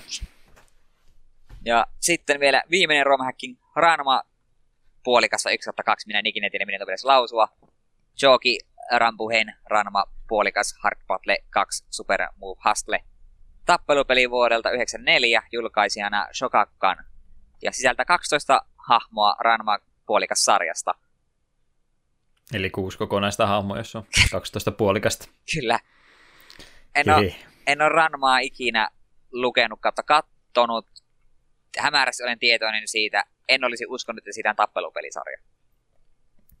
Ranmaa taisi olla silloin, kun oli tuo, tuo animeskene enemmän sitä, että VHS kiersi fani supeina, niin se taisi olla niitä isoja, mitä silloin kiersi aikanaan, ainakin tuolla Jenkkien päässä. En tiedä, mikä on Suomessa ollut VHS-vaihtelu aikanaan 90-luvun taitteessa. Epäilen, että ei varmaan ihan yhtä laaja Eikös niitä Ruotsin puolta ollut jotain kaapelikanavia, niin Ruotsin päästä saattoi jotain Sailor Moonia saa ruotsiksi. Niin, aamun pikkutunnilla just jotain Sailor Moonia on varmaan tullut, että onko sitten sitä kautta jotain edes nähnyt. Niin, en, mangana on kyllä Ranma-puolikastakin nähnyt. Ihan kaupan hyllyllä. Pitkä takkisia ihmisiä on tuolla kaduilla aikanaan kävellyt Suomessa ja vaihdellut siellä salaa VHS ja keskenänsä. Ollut erittäin salainen verkosto. Kun VHS tuli mainittu, niin haluan nopeasti mainita, että kun on pari kertaa viime aikoina käynyt niin kirpparilla tällaisen pyörimään, sitten kun siellä näkee jotain ison kasan VHS-kasettia, niin on sille melkein tekisi mieli osua, eihän mulla näille soitinta. Mm. Joo, kyllä niitä edelleen tuntuu VHS ja hirveästi kirppareilla pyörivä, että siinä olisi sitä työsarkaa jollekin, jos haluaa ruveta niitä digitoimaan talteen, niin siellä on paljon dupattuja piirrettyjä edelleenkin kirppareiden hyllyllä pyörimässä, jos joku haluaa niille jotain tehdä. Plus todella monta pengalin tiikeriä. No niitä ainakin. Mikä on halvin pengalin tiikeri? Tätä 20 senttiä teillä on. en ole sen alle tainnut nähdä. Se on se klassikko tuotannoilla kirppareilla. Öö, yhtä toista podcastia kuunnellessa mainitsi, että on tuolla pääkaupunkiseudulla, että välillä sentään Super Nintendo-pelejäkin löytyi. Mä olin ihan hämillä niitä, mitä ihmettä mä Pleikkari 2 vanhempaa. No Pleikkari 1 pelejä on välillä ollut, mutta herra jumala, tai Nessin pelejä kirpparilla mä asun ihan väärillä Joo, ei täällä sellaisia.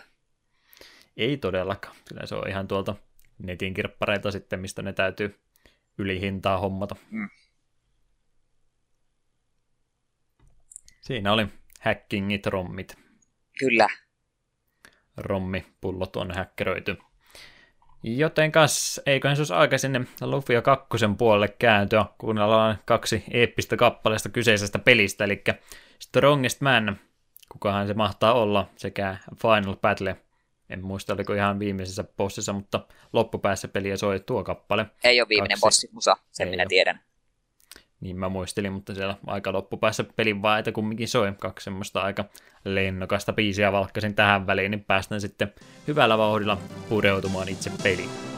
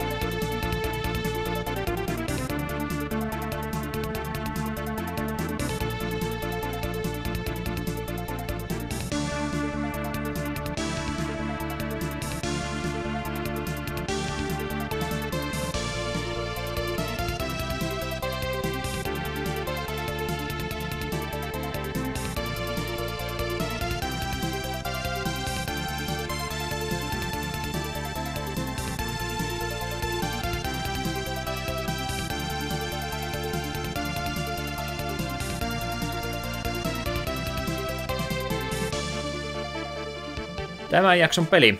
Jakson numero oli 33 ja ää, pelisarjan kakkososa. Mitä kummaa. Lufia 2, Rise of the Sinistrals olisi meillä tällä kertaa käsittelyssä ja Eetun valinta. Tämähän on siis tästä meidän kahden miniteemajakson tota, tota, se jälkimmäinen osio, eli me alkattiin nyt semmoset pelit vuorollamme, mitä oltiin toinen jo pelattu ja toiselle yritettiin tätä tyrkyttää ja tämä oli nyt se Eetun valinta. Niin, niin miksi tämä ja minkä takia kakkososa eikä ykkösosa? Mm, jotkut on ehkä hämärästi tietoisia siitä, että me tykkään aika paljon japsiropeista. Ja tämä on niitä pelejä, mitä me on aikoinaan emulaattorilla mätkinyt niin monet kerrat. Ja minusta on suorastaan rikollista, miten harva niin kun ottaa tämän puheeksi silloin, kun on puhetta just Nessin japsiropeissa. Just, kaikki sanoo Chrono Triggerin, tuon tuon Secret of Manan Final Fantasy 6, Super Mario RPG, mutta todella harva ottaa puheeksi Lufia 2. Minusta se on vääryys. Tämä peli ansaitsee huomiota, ja tämän takia minun mielestä oli hyvä, että me otettiin, tai siksi minä tämän pelin halusin, ja kakkossa sen takia, että minä en ole ykköstä juurikaan pelannut, minä jostain syystä aloitin aikoinaan kakkosesta, joka on siinä mielessä loogista, että tämä myös tarinallisesti sijoittuu ennen ykköstä. Joka ei ole loogista. Joka ei ole loogista, mm. mutta jotkut pelit tekee tätä. Tämä kato hyvien pelisarjan merkki. Valkyrie Profilissakin kakkonen sijoittuu ennen ykkösen tapahtumia. Samaa ideaa käytetty muissakin sarjoissa siis. Niillä perusteella Lupia 2 valkkautui. Kerrotaanhan pelistä vähän taustatietoja. Eli nimi Japanin päässä tosiaan pelisarja aikanaan alkanut ja semmoisessa nimimuodossa kuin Estpolis Denki, joka englanniksi kääntyisi muotoon Biography of Estpolis, mikä on mielestäni aika erikoinen nimi, en tiedä kuinka tuolla on pystyttykään pelejä myymään, niin siinä mielessä mun mielestä toi Lufia nimen muutos on mun mielestä ihan aiheellinen, eihän Lufia tietystikään mitään kuvasta, eihän tuossa mitään Lufiaa ole, tähän se mahtaa meinatakaan. Mitenkä tähän päädytty, sitä en tiedä, mutta parempi nimi se on kuin Biography of Estpolis, kuulostaa joltain maatiedon tunnin VHS-istunnolta, että katsotaan nyt vähän Estpoliksen maisemia tässä näin nauhalta. Niin, niin hyvä, hyvä kumminkin, että nimiä on vaihdettu. Ainakin Lufia jää paljon paremmin mieleen. Jep. Ja, ja Lufiahan... Onko sä tuon kirjoittanut vai minä? Minä kirjoitin tuon, koska halusin, no niin, no. halusin että... Oisit keskeyttänyt jo aikaisemmin. Mi- Joo, miksi niin. annoit nolata itseni? No kun sinä nyt niin puhuit niin innokkaasti. Keskeytä aikaisemmin. Niin. Eli tosiaan ensimmäisessä Lufiassa on, yksi päähahmon nimi on Lufia, joten oletettavasti tästä kyseisen naishenkilön nimestä on otettu koko pelisarjan nimi. En ole ykkös tosiaan kokonaan pelannut, mutta minä teen villin veikkauksen, että kyseinen hahmo on tärkeässä roolissa muunkin lisäksi kuin että on päähen, päähenkilön lähin ystävä. Sietäisi ainakin olla. No okei, siitä siis tulee nimi. Tässä oppii lennosta vielä jotain uutta. Tosiaan vähän kiireellä nämä tehtiin tässä juuri ennen aloittamista, mutta ei tuonneksi tietää. Kehittäjänä pelillä semmoinen yritys kuin Neverlandi. 93 vuonna perustettu yritys lähinnä tuotti pelejä Nintendo ja PlayStationin laitteille tuolla aikakaudella. Lufia varmaan yksi niistä isoimmista, tai sanoisin ehkä, että toiseksi isoin IP, mitä heillä on ollut. Varmaan se Rune Factory ollut sitten se tunnetuin pelisarja, mitä Neverland on aikanaan kehittänyt. Muuten siellä on myöskin joukossa aika paljon tuommoisia japanilaisia pelejä ja muita yksittäisiä lisenssijulkaisuja, joita läheskään kaikkia sitten ei ole lokalisoitu. Siellä oli muun muassa jotain Disney-peliäkin joukossa ja muuta, että aika laidasta laitaa Neverlandillakin tuota tuotetta on aikanaan ollut. Ja 20 vuotta tuo yritys sitten ehti toiminnassa olemaan aina tuonne 2013 vuoteen asti, kunnes yritys sitten ajautui konkurssiin. Ja tuota Rune Factory pelisarja, joka se heidän tärkein tuotteensa oli, niin sen julkaisija Marvelous otti sitten ja työllisti tuon pelisarjan kehitystiimin tuon konkurssin jälkeen, että onneksi ainakin osa poppoista sitten pääsi vielä uusiin hommiin piakkoin, mutta varmasti sieltäkin sitten monet on tyhjän päälle joutunut valitettavasti ankara ja julma ala tuo peliala kumminkin on. Onneksi nyt osa sieltä edes töitä sitten piakkoin sai. Mutta mut, aika pieni profiililta Neverland kumminkin yrityksenä, ei varmaan sullakaan kehittäjänä sanonut yhtään mitä. Ei, en ole saanut edes sanoa, että kuka tänne kehittää. Me olisi olettanut vaan, että se on Natsume, koska se lukee Romin käynnistää, niin hmm. Natsume lukee ensimmäisenä. Joo, pelkästään julkaisena ollut. Se linkkinä oli laittanut, että mitä ne on tehnyt, niin ei täältä kyllä itsekään tunnista muuta kuin tuon Bluffia ja Rune Factory, että monet on sitten ihan kääntämättä kokonaan ei ole minnekään tullut. Ja randomina täällä on Nintendo Gamecube Disney Party, mikä on ilmeisesti ollut erittäin kova hittipeli aikanaan. Okei. Okay. Chaos Seedikin on jostain tuttu, se on varmaan ollut Rome Hackingissä joskus, mutta aika pientä peliä täällä joukossa lähinnä Neverlandilta on. Kyllä, kyllä. Tosiaan kuten Eetu sanoi, niin Natsume sitten on ollut julkaisena tuolla Pohjois-Amerikan päässä. Japanissa ollut Taiton alaisuudessa pelin julkaisuja ja sitten täällä Euroopassa ja Australiassa ihan Nintendo hoitanut julkaisen roolia, että joka alueella eri julkaisia. En tiedä, miksi näin tehty. Vähän toiminta varmaan aikana. Julkaisulla on ollut vähän tuommoista paikallisempaa, ei ole ihan sama kuin nykypäivänä, että yksi ja sama julkaisija kaikkialla maailmassa. Vähän asiat mennyt aikanansa eri tavalla. Kehitystiimistä en nyt mahdottomasti juttu ollut laittanut, mainittakoon kumminkin, että pelin ohjauksesta Director-roolista vastannut Masahide Miata niminen henkilö.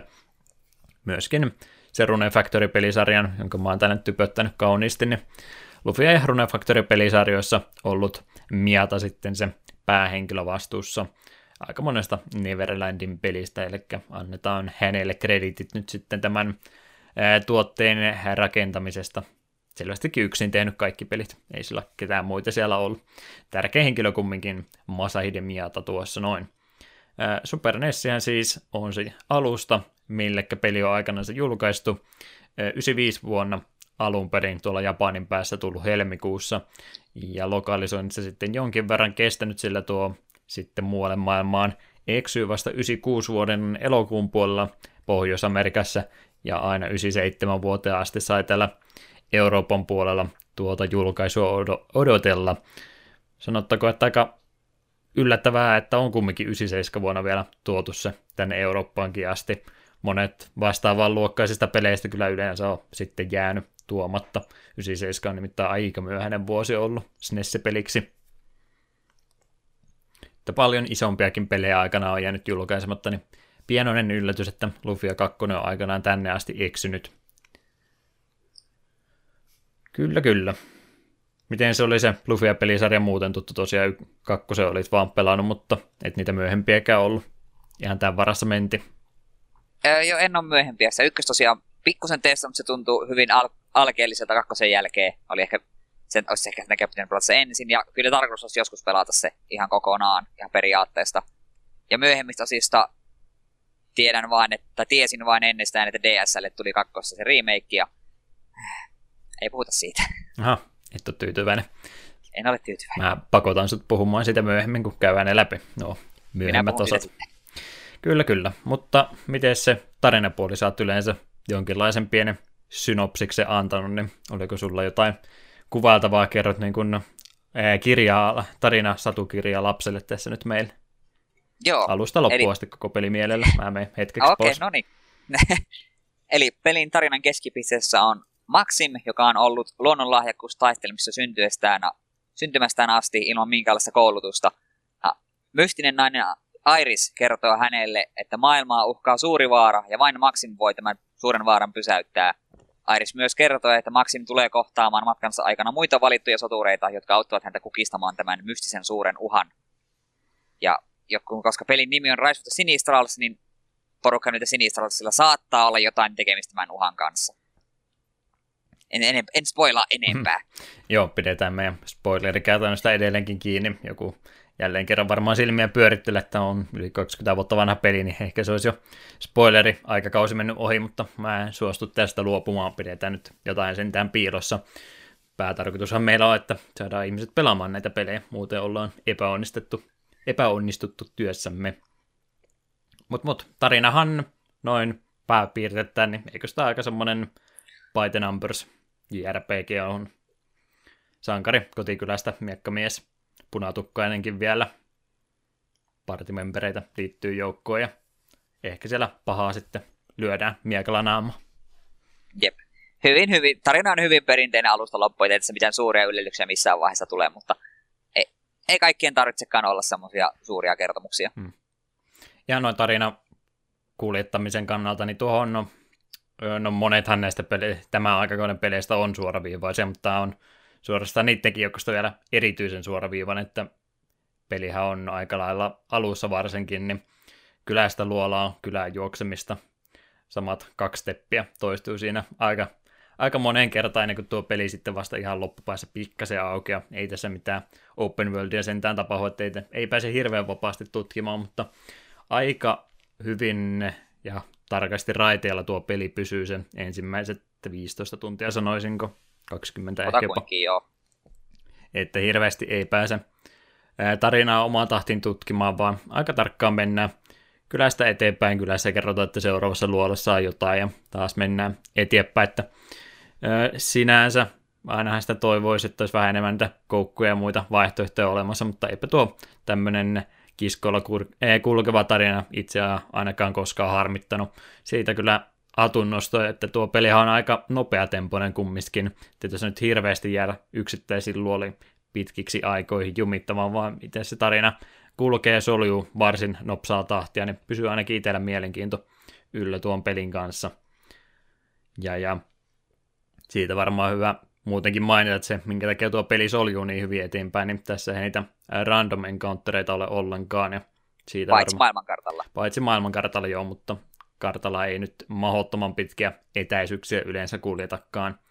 Niin, niin se on varmaan se yksi syy, minkä takia tuo peli myöskin etenee aika nopsaa tahtia eteenpäin.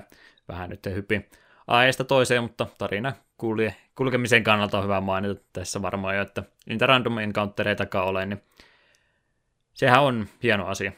Mun mielestä Joo. aika moni tuo aikakauden JRPGstä vähän kärsi siitä, että kun on haluttu sitten sitä encounter nostaa hirmuisesti, että saadaan sitä peli, pelin kestoa venytettyä mahdollisimman paljon, niin tästä se on otettu kokonaan pois. Jep. Ja itse kun tarinasta mainittiin, että se ei nyt ole mikä maailmaa mullistaa, niin myös tuossa kuitenkin itse koko tämä niin kuin, hahmokavalkaadi on mun mielestä ihan varsin mainio. Ei näe kukaan mitä super monipuolisia ole, mutta mun mielestä kuitenkin kaikki partimemberit on jollain tavalla mieleen jääviä. Joo, ihan persoonallisia hahmoja tuossa ja siitä ehdottomasti mainittakoon, että tuo on vähän erilainen verrattuna moniin muihin tos- tosiaan tuohon aikoihin tulleisiin JRPG, että sä et tässä missään kohtaa mun mielestä ei, taida, ei taida tulla missään tilanne, että sulla olisi se yli neljän maksimi partimemberimäärä, että tuossa siinä mielessä tehdään eri tavalla kuin monessa muussa pelissä, että sulla on se sama poppo aina mukana, mikä sulla on määrättykin, että tuossa tulee monta hahmoa peli aloittamisen jälkeen mukaan, ja moni niistä lähtee sitten poiskin, ja tulee ehkä myöhemmin taas uudestaan pyörimään, että siinä porukka kyllä vaihtuu ihan mukavasti, että maksimi on aina alusta loppuun asti pelissä mukana, mutta muuten niin tuo sun parti kokonaisuus niin muuttuu aika moneen kertaan tuossa peli aikana, ja ihan tarinan kuljettamisen kannalta se on mun aika harvinaista näissä peleissä, että yleensä tulee se hahmo ja se liittyy sitten mukaan loppuun asti. Ehkä se on siellä jossain sun kakkospartissa, jossa ei ikinä käytä, mutta tässä on mun mielestä ainakin pakotettu jokaista hahmoa käyttämään, ja toisilla ehkä vähän isompi osa tarinan kannalta, toisilla vähän pienempi, mutta jokaisella paikka se kumminkin on. Jep, ja musta on tavallaan myös pelin kannalta loogisempaa, että kun sulla, kaikki, jotka sulla on mukaan, ne on kaikki mukana taistelussa. Se on joissakin ropeissa hassua, jos sulla on kymmenkunta hahmoa, mutta vain kolme niistä on siellä sitä bossia mättämässä. Loput sillä takaa, että ei, hoitakaa te vaan, me katsotaan täältä. Hmm. Osalla on siellä sitten omia dramaattisia hetkiä peliä aikana ja sen takia jää sitten välillä pois, mutta nekin voi, voi kuvitella, että siellä ruudun ulkopuolella heilläkin sitten se oma roolinsa siellä että ei pelkästään niissä sun omissa tappeluissa koko ajan on mukana. Tykkäsin ehdottomasti tuosta noin. Ei ole tosiaan se, että sulla se parti vaan kasaantuu koko ajan niin kuin jossain tota, tota, shonen animessa. Kaikki vaan ystävystyy sun kanssa. Jes, jes, mitäs muuta tarinasta haluaisit mainita? Ehkä se, että tuo käyttää myös harvinaista timeskippia pelin puolivälissä. En kerro minkä takia, mutta harvoin timeskippeja tapahtuu kyllä näissä peleissä. No aika yksi suora tarina, missä ei sen enempää kerrota, että missä ajanjaksossa tuo tapahtuu, mutta tuossa tulee semmoinen selvä puoli, puoli tota välikohta pelissä, että tietyn juonen käänteen jälkeen niin tapahtuu hyppyajassa eteenpäin. Joo, se on kiitos aika... Montaa muuta to... esimerkkiä, mitä olisi tuommoista käyttänyt. Ei mulla kyllä oikeasti hirveästi muita pelejä mieleen, missä vastaavaa olisi. Ei, niin täällä olla ainoa. Hmm. Se on, ja sen verran voi sanoa, että tämä timeskip on tapahtunut, niin se on melkein semmoinen huijausloppu, kun vaikuttaa siltä hetken aikaa, että hei kaikki on nyt hyvin, että onko tämä jo endingi? Ei, ei, ei olekaan vielä. Joo, no sen verran aikaisessa vaiheessa se vielä, että kyllä sitä nyt jo odottaa, että ei tähän varmaan tähän pääty, mutta kumminkin niin semmoinen, että se voisi jossain muussa pelissä päättyäkin hyvin siihen. Jep. Tulee se semmoinen oma kliimaksi siinä puolivälissä ja sitten sen jälkeen vielä panokset vaan koveneekin yhtäkkiä. Mutta ei siitä nyt liikaa spoilata, tosiaan kivempi, kun itse pääsee pelaamaan, niin ei nyt ihan kaikkea sentään kerrota. Eiköhän me osata näistä peleistä ihan tarpeeksi puhua, kun ei niitä isoimpia juonenkäänteitä ääneen kerrota. Jes, ehdottomasti jos tarinasta tulee mieleen, niin saa vielä keskeyttää. Nyt tulee varmaan tässä muiden kohtien joukossa vielä niitä esille. Öö, pelimekaniikasta haluatko kertoa mulle? Vuoropohjainen JRPG on, että miten tämä erottuu joukosta?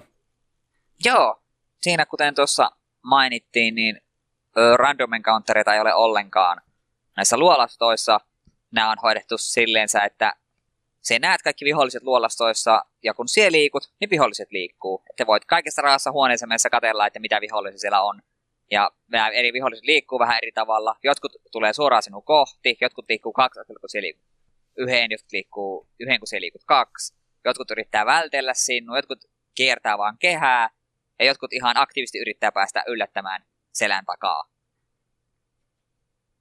Ja, ja, ja se ehkä tämän pelin isoin semmoinen juttu verrattuna minun mielestä muihin japsiropeihin on se, että tässä on, dungeonit on tosi puzzle-pohjaisia. Ja tässä, tässä tulee vähän mieleen oikein Legend of Zelda puzzlet.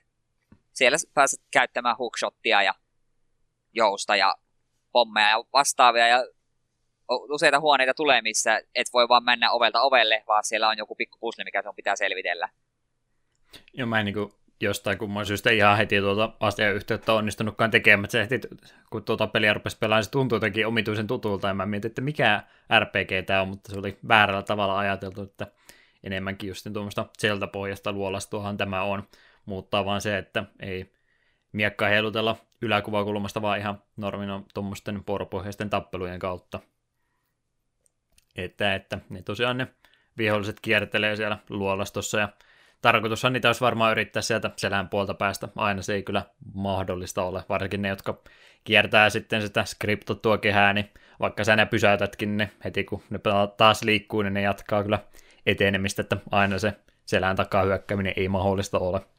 Jep, ja minulla kävi pari kertaa sitä, että me kirjaimellisesti jahtasi yhtä vihollista, tai vihollista kuin me omaa häntä, juosti vaan ympyrää sinne, kun molemmat yrittää päästä selkeästi. No pysähy nyt perkeleessä, kun me käynyt ympäri, niin sekin vaihtaa suuntaa, ja että ei voinut vaan luovuttaa. Hmm. Piti saada vihollinen kiinni.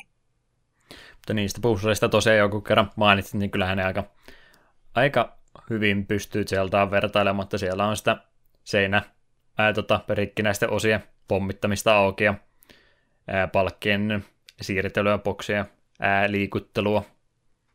Mm, mitä siellä muuta?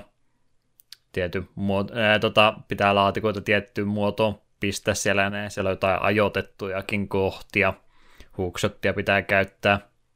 Kyllä siellä on erittäin laidasta laita. Jos on Zeldoja pelannut, niin varmaan joka ikisen näistä puzzleista jossain muodossa nähnyt, mutta kumminkin Jep. osaa tuo myös omallakin tavalla ne tehdä. Jep. Ja se oli itse minusta kiva, joka liittyy just tuohon, että viholliset liikkuu, kun liikut, niin kun jätät pommin, niin kuusi askelta jotka voi myös käyttää miekan heilautuksella, niin se pommi räjähtää. Se oli joissakin pusleissa äärimmäisen tärkeä tieto. Hmm. Piti ajoittaa hyvin tarkasti, mihin kohtaan jätät pommin ja miten liikut itse, että pommi räjähtää oikealla hetkellä. Kyllä, kyllä. Tosiaan yleensähän puzzlet, kun mitä miettii JRPGissä, niin ne on joko ihan yltiö, tai yleensä oikeastaan ne on yltiö helppo, että ne on vähän semmoisia muodollisuuksia, vaan melkein jopa tehty enemmänkin sen takia, että no ei viitti tässä sulle ihan suoraan reittiä antava, pakotetaan sut joku pieni pieni muodollisuus tekemään tuossa sivuhuoneessa ja sitä kautta tulee pari encounteria lisää, niin heti vaikuttaa peli paljon pisemmältä. Niin, niin tässä mun mielestä oli pusleihin aika monessa kohtaa, niin siellä olisi aikaa vaivaa käytetty, että nämä olisi ehkä jo monet ollut semmoisia pusleja, mitä olisi vaikka aikakauslehden sivuilla löytynyt semmoisia aivopähkinöitä, mihinkä täytyy jopa vähän aivosolujakin käyttää, että ei ne ole semmoisia, mitkä on kaksi apinaa käynyt siellä hakkaamassa näppäimistä ja tehnyt mahdollisimman helppoa, vaan osat oli mun mielestä näistä ihan haastaviakin. Ee, olisiko kaksi vai kolme puzzleja, mitkä mun piti oikeasti käydä niin netistä katsomaan ratkaisu, kun ei vaan yksinkertaisesti saa, keksinyt mitenkään sitä, että miten tämä täytyy hoitaa. Siellä oli semmoisia, yhdessä mestassa oli niitä semmoisia tota, puzzleja, missä piti kaikki laatikot saada kääntymään samaan värisiksi. Joo. Se oli varmaan niitä hankalimmista päästä olevia, niin semmoiseen täytyy esimerkiksi käydä se ratkaisu sitten katsomassa. Mutta mut, mitä mieltä sä tuommoista puzzleista ylipäätänsä oot, että onko se sun mielestä ihan ok, että ne on yltiö helppoja muodollisuuksia, vai haittaako sua niin tässä Lufiassa, että välillä saattaa joutua oikeasti pysäyttämään se peli eteneminen ihan vaan sen takia, että muutetaan nyt tämä RPG-osa ihan vaan tämmöiseksi aivopähkinäksi. Minun mielestä Lufian systeemi toimii ihan hyvin. Ei nyt ehkä jokaisen roolipelin tarvitse työntää, mutta en pistäisi pahakseni, jos useimmin tällaisia tulisi jatkossa vastaan. On se vähän Temmon kannalta semmoinen tökähys, kun haluaisi vaan päästä kerroskerrokselta etenemään hahmoja grindata ja vahvistaa, niin välillä saattaa oikeasti tulla hetki, että hetken mä oon kymmenen min saa tuijottaa nyt tätä ruutua, mä nyt jostain kumman syystä ei vaan loksahda, että mitä tässä täytyy tehdä, niin siinä on se riski, että saattaa tulla tuommoisia omituisia päätepisteitä, ehkäpä jopa. En tiedä, onko kukaan jättänyt peliä sen takia, että ei oikeasti enää pääse eteenpäin, mutta kyllä se vähän saattaa riskeerata sitä, että joku saattaa sitten nuorempi henkilö esimerkiksi, niin ei välttämättä tajua, että mitä tässä täytyy tehdä ja saattaa jäädä sitten pelailut siihen. Toki se minun pitää sanoa, että se, että kun tämä peli on niin kuin SNES-aikakauden ja 2D, niin se vaikuttaa myös paljon myös näihin pusleihin sen takia, että se käytännössä koko ajan näit sen koko puzzleen. Minusta ny- nykyään, kun on, me pelasimme Darksiders 1, siinä oli jo muutama sellainen puzzle, missä piti koko ajan kameraa pyöritellä, tutkia helvetin isoja huoneita ja katsoa, että no niin, nyt tein tuota, niin nyt tapahtuu jotakin tuolla. Niin semmoista puzzlet tuntuu tosi työläiltä, mutta kun tässä kuitenkin yleensä puzzlet oli vain yksi huone, siinä näit sen koko ajan, niin minusta oli jotenkin helpompi hahmottaa, että ne vaikeimmat puzzlet, niin ties sille, että okei, me näen kaiken, mitä mun tarvitsee nähdä. Täällä ei mitään ole varsinaisesti piilossa. Hmm. 2D-pohjaisia, ruudukkopohjaisia muutenkin, niin rajoittaa myöskin, ettei ne nyt ihan mahdottoman laajia voikaan olla. Jep, ja sitten myös muutenkin oli kiva, että oli joitakin semmoisia toistuvia pusleja, mitkä, mitä saattoi tulla, mutta sitten välillä tuli jotain ihan kokonaan semmoinen yksi tai kaksi kokonaan uniikkia, mitä ei missään myöhemmässä vaiheessa peliä tullut. Hmm. Ja osa va- vaati oikeasti vähän se omituista aivotyöskentelyä. Me en tiedä, muistat se semmoisen puslen. Siinä piti kolmelle eri napille laittaa laatikot.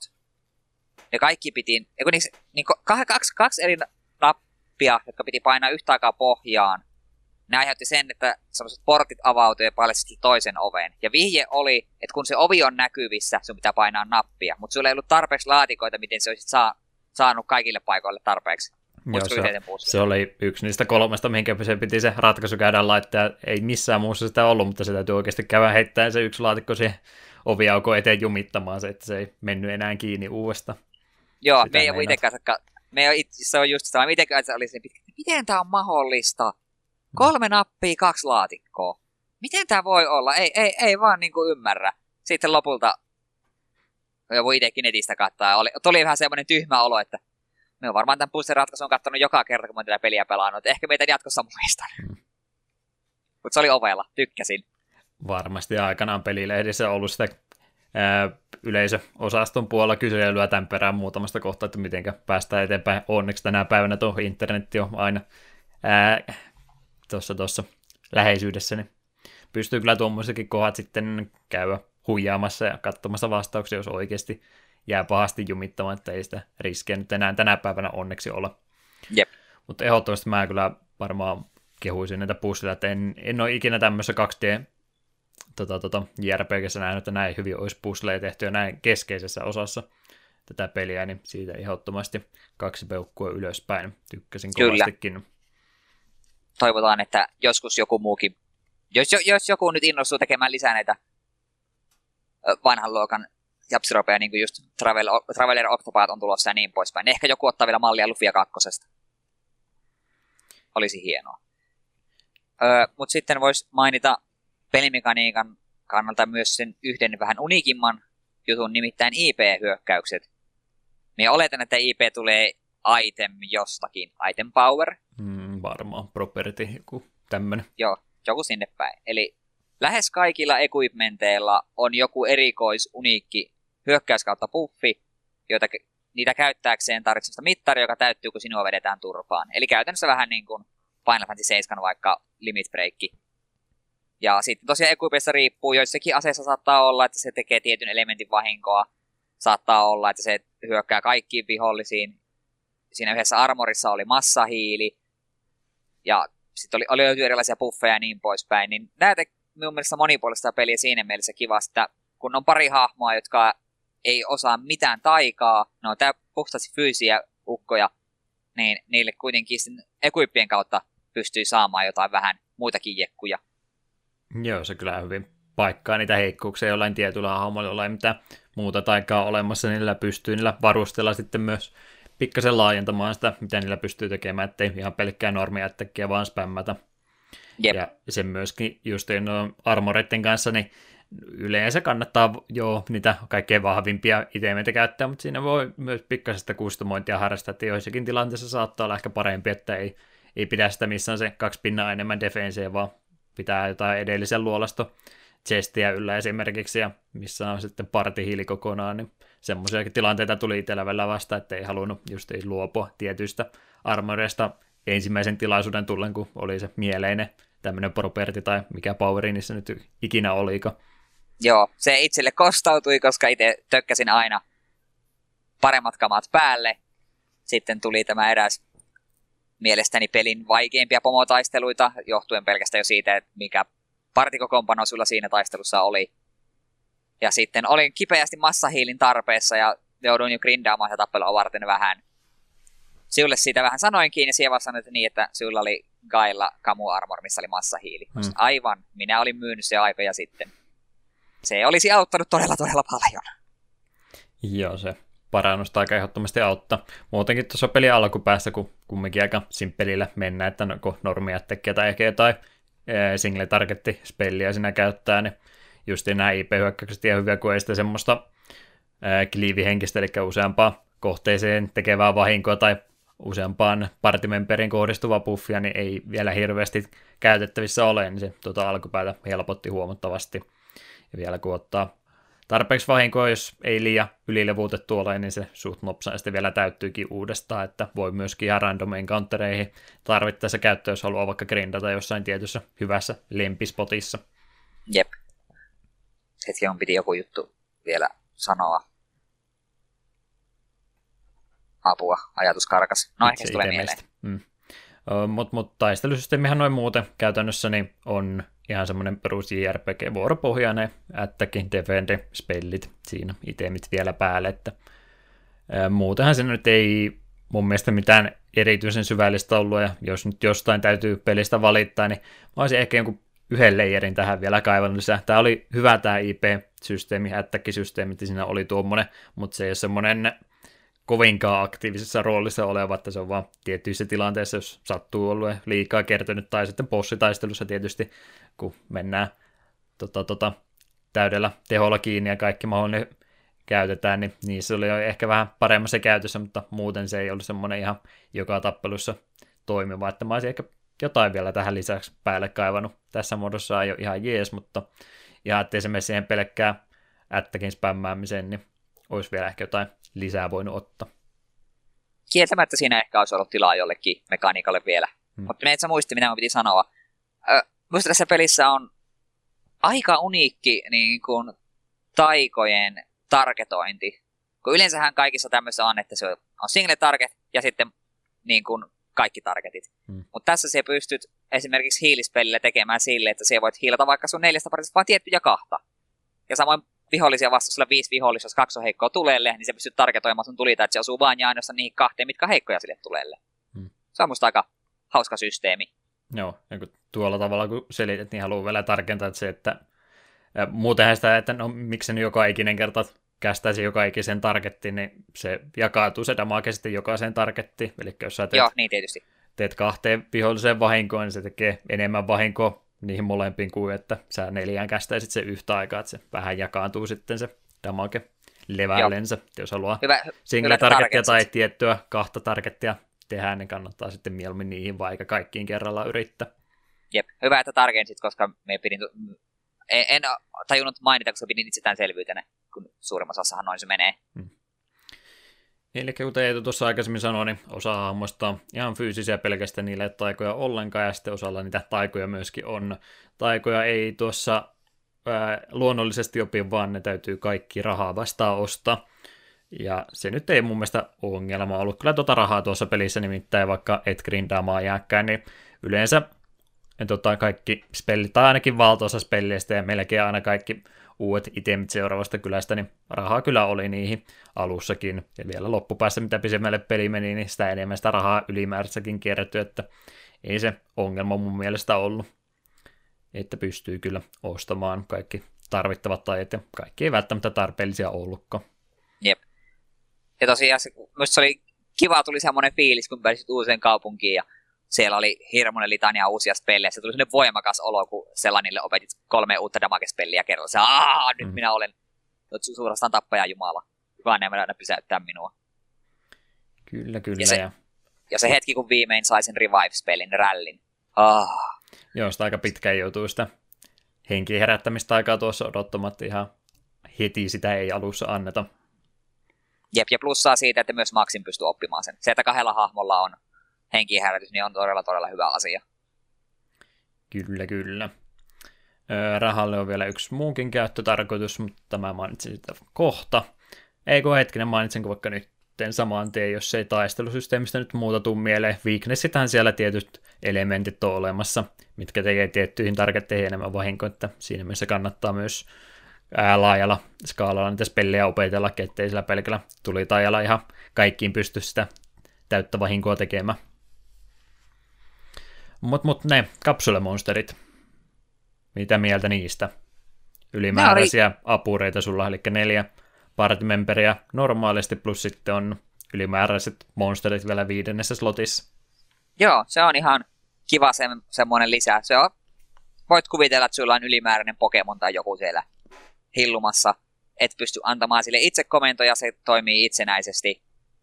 Ja sitten niille pystyy ruokkimaan turhia equipmentteja ja muita, ja kun ne saa, mittari täyttyy tarpeeksi mieluista ruoasta, niin sitten ne evolvaa seuraavaan muotoon. Ja näitä monstereita oli kahdeksan, kuusi, kaikille elementille kuitenkin yhdet, plus yksi elementitön. Joo, kyllä nyt aika monta oli ja kaikkia en edes löytänytkään. Joo, niistä muutama on piirretty aika hyvin. Eipä niissä kyllä kaikkia tarvitsekaan. Ja nämä on ihan kiva tämmöinen lisää. Välillä niiden tekoäly vähän tekee hassuja juttuja, tulee semmoisia hetkiä, että no niin jes, nyt ei tarvitse muuta kuin v- vähän hyökätä, niin se kuolee ja sitten se defendaa tai sitten se lähtee mm. karkuun ja sille, että oliko nyt ihan pakko. Ja se, se näissä tosiaan on, minusta niin tuntuu, että tietyt monsterit, meidän varmaan johtuuko se vaan HPsta vai onko se vaan siitä, että tietyt monsterit vaan lähtee, tai kapsulemonsterit lähtee her- herkemmin karkuun. Kyllä se, se varmaan ihan helteistä kiinni oli, että mä ainakaan huomannut mitä ero olisi, että vaikka mä yritin kaikki, jotka mä löysin, niin käyttää jonkin verran. Eli ja heikko happeen, kun ne joutuu, niin yleensä sitten karkuun myöskin lähtee. Jep. Mutta tosiaan kyllä ne aika tekoäly oli vähän mitä oli, että saattaa välillä saada just se yllätyshyökkäyksen, kun selkään pääsee ja ilmainen vuoro siinä, niin ne, ne heittää siltikin defendi, että pelataan varman päälle. Jep. Ja se, mikä tuossa on aika jännä, kehitit mitään master-tasolle? Master oli ihan, ihan viimeinen. Joo. En, koska mä en ymmärtänyt, mä vedin sen sen örttielementti, eli se on se moaipatsa, se yksi muoto siitä, niin ne, Joo. niitä kun pitää just niin syöttää, että ne kun menee mittari täyteen, kun on tarpeeksi syötetty, niin ne sitten muuttaa muotoa, niin mä en sitten ymmärtänyt, miten se menee, kun se, se oli siinä maksimivaiheessa mulla ja sanoi, että hän, hän ei ole nälkäinen enää, niin mä en enää ymmärtänyt, miten siitä mennään eteenpäin. Joo, se on mystisesti piilotettu juttu, me en ymmärrä selittääkö sitä kukaan hahmo. Me itsekin pari eka kertaa, kun pelin pelasin, niin emme ikinä se master on päässyt sen takia. Se menee silleen, että kun sä oot saanut sen siihen vi- neljänteen formiin, sit sun pitää revertata se kolmanteen formiin ja ru- syöttää sille tietty esine. Niin sit se evolvaa suoraan siihen masteriin. Ja siitä se pystyy sitten enää muistaakseen niin kuin downgradeamaan niihin muihin formeihin. Tosiaan en ymmärrä, mitä syytä sulla olisikaan downgradeata. Mutta se on jo tosiaan sille, tarvit tietyn esineen ja pitää sille olla kehitys neljänteen muoto, hyvä, että kolmas ja antaa se tietty esine. Joo, mä oikein tiedä, mitä mieltä mun pitäisi sitä kapsulimonstereista olla. Yleensä kun JRPGissä on, ei todellakaan tämä Lufia ainut peli, joka tämmöistä ylimääräistä monsteria hyödyntää, niin yleensä mä oon suorastaan vihaannut näitä, että mä en oikein koskaan tykännyt, mä mieluummin haluaisin levuttaa sitä yhtä partimemperiä lisää, mutta on, nykyään mä ajattelen ehkä vähän eri kannalta, että se on vaan ekstra, mutta mut, tämä olisi tämä peli mun mielestä voinut vähän paremmin selittää, että mikä tämä homma idea nyt oli, että tämä oli jotenkin niin irrallinen osa tätä peliä. Et ei se tiellä, tielläkään koskaan ollut, että ei siinä mielessä haitaksi ollut, mutta justiin tuommoisen niin kuin se Masterformin saaminen ja muuta, niin toi peli olisi voinut ehkä pikkasen enemmän selittää. Että, että mu- muuten se vaan tuntuu jotenkin niin irralliselta, että mennään eteenpäin ja Herra Jumala tuolla joku käynyt vähän seuraavaa kylää tuhoamassa, että tässä nyt on varmaan jotain vakavaa menossa, mutta käydään tämmöinen vaahtomonsteri hakemassa välissä kumminkin, että tämähän Pitä... ratkaisee tämän näin meidän kannalta. No pitää nyt Jelise käydä hakemassa. Joo, joo, on se todella tärkeä. En ole ikinä kyllä tainnut kehittää yhtään muotoa eteenpäin. Me aina odotan, että me saa just sen Armored Blazin. Sitä me käytä lähes koko peliin, kunnes saan just sen Earth Monsterin, josta tulee se muaipatsas. Tai Kentaurus taitaa olla sinne ihan Masterformissa. Hmm. Mutta muaipatsan se mulla yleensä on ollut. Joka jostain kumman syystä juoksi edelleenkin karkuun, vaikka sillä ei jalkoja ollutkaan. Mä ei tule tästä valitia. En, en, en, kel, en kelputa. En ymmärrä. No, harvoin se juoksee karkuun, koska sillä on niin törkeä määrä HP ja se lyö kuin rekka. Joo, se yllättää. Suutahtaa välillä battle ängeriä vetää hittaa enemmän kuin koko parti vetää yhden vuoron aikana yhteensä. Hieno hahmo. Mutta on vähän semmoinen irrallinen osahan tuo oli, että muuten mä en olisi varmaan tästä välittänyt al- alkuunkaan, mutta koska tuota rahahan tuossa pelissä pikkasen ekstraa tulee, niin tää oli, jos ei muuta merkitystä tällä ollut, niin tämä oli semmoinen hyvä rahasyöppö. Yleensä just noita, noissa MMOissa puhutaan nimenomaan manisinkeistä, että ää, rupeaa sitten inflaatiota tapahtumaan mitä enemmän rahaa siinä pelissä virtaa, niin tämä oli just vähän semmoinen äh, manisinkki tässä pelissä, että kun sitä rahaa sitten ylimääräistä kertyy, niin se voi kapsulemonstereihin hyvin käyttää. Lupaan, että ei sillä tule ikinä tarpeeksi rahaa olemaan niiden äh, varusteiden ostamiseen, jos rupeat noille monstereille syötettämään jotain pronssisia miekkoja, niin se, niin. se rahan kyllä saa aika nopsaa menemään. Mä nimittäin käytin kaiken ylimääräisen aina, kun mä olin kaiken tarpeellisen hommannut, niin iskin ylimääräistä rahaa aina kapsulemonstereiden kehittämiseen, ja enemmänkin olisi vielä tarvinnut. Et siinä mielessä Tää... hyvä tarkoitus niille.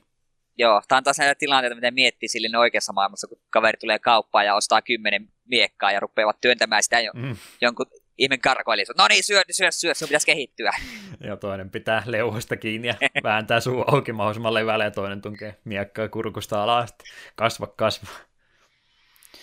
Joo, täytyy ehkä vähän tätä fantasiaa sitten tässä ja mielikuvitusta käyttää, että miten se käytännössä tapahtuu.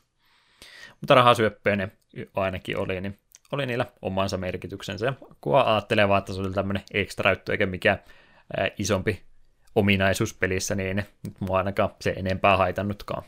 Jep, kunhan aivan rupeaa luottamaan niihin taisteluihin. No niin, tämä mun taistelustrategia on kokonaan sen ympärillä, että Blaze käyttää tuota AOE-iskua. Hmm. Elä ei kannata luottaa. Paha jo, mieli tulee. Joo, mä olen oikein suunnitellut, että miten näitä kannattaa strategisesti vaihella, ja mulla on tämä hyvin levutettu, levutettu tämä yksi hahmo, joka selvästikin on hiileriksi tarkoitettu, niin mä ajattelin, että no mä otan tämä aina bossitaisteluihin mukaan, ja sitten kun mä sen ekan kerran otin bossitaistelun mukaan, se yritti vaan reissata elossa olevia ihmisiä, totesi jo, että tyhmä otus, en käytä sinua enää ikinä. ei, ei kannata niiden varaa yhtään mitään lasketta. Se on, jos se välillä sattuu lyömään, niin se on vaan plussa. Joo. Ja se kyllä pitää mainita, että jos ne karkaa taistelusta, ne ei saa kokemusta.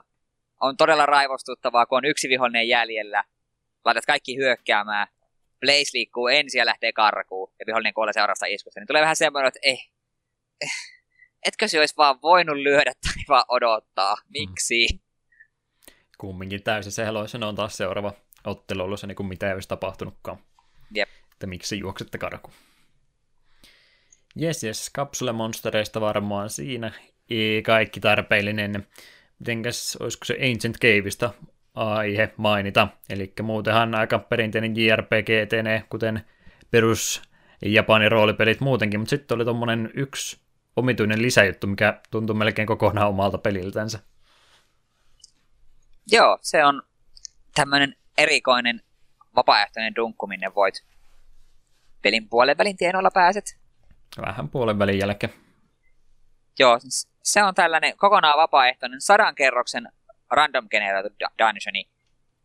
Siel, sinne menet sisään, oliko sillä, että se, mä tiput levelille yksi, kun siellä määt sen? Joo, se joudut siis tosiaan, kun aloitat sen, niin sulta otetaan kaikki pois, levelit pois, varusteet pois, inventori pois, eli sä aloitat käytännössä pelin alusta, mutta se on vaan rajoitettu tämä yhden luolaston ajaksi. Jep, niin se, siellä, siellä on tekemistä. Sieltä sitten pohjalla odottaa pelin vaikein bossi. En ole itse tätä Ancient Cavea ikinä kokonaan vetänyt, aina vähän testannut. Tämä on tämmöinen ihan kiva ajanviete, jos ei jaksa tarinaa vetää eteenpäin tällä hetkellä tai on peli, oot vaikka tarinan pelannut jo useampaan otteeseen, no mä näen Ancient Cave vähän pyörimään. Koska se mikä tässä on erikoista, että kun sä oot pelannut pelin kertaalleen läpi, niin sä voit alkuvalikossa suoraan mennä Ancient Caveen ja ottaa minkä tahansa partikombinaation. Eli myös semmoisen, mikä olisi pääpeli aikana mahdoton. Hmm. Ja se kun niitä kerroksia se 99 vai 100, kun siinä nyt yhteensä oli, niin se nimittäin on aika laaja osa tuota peliä, että tuommoiseksi lisäsisällöksi on yllättävänkin laaja.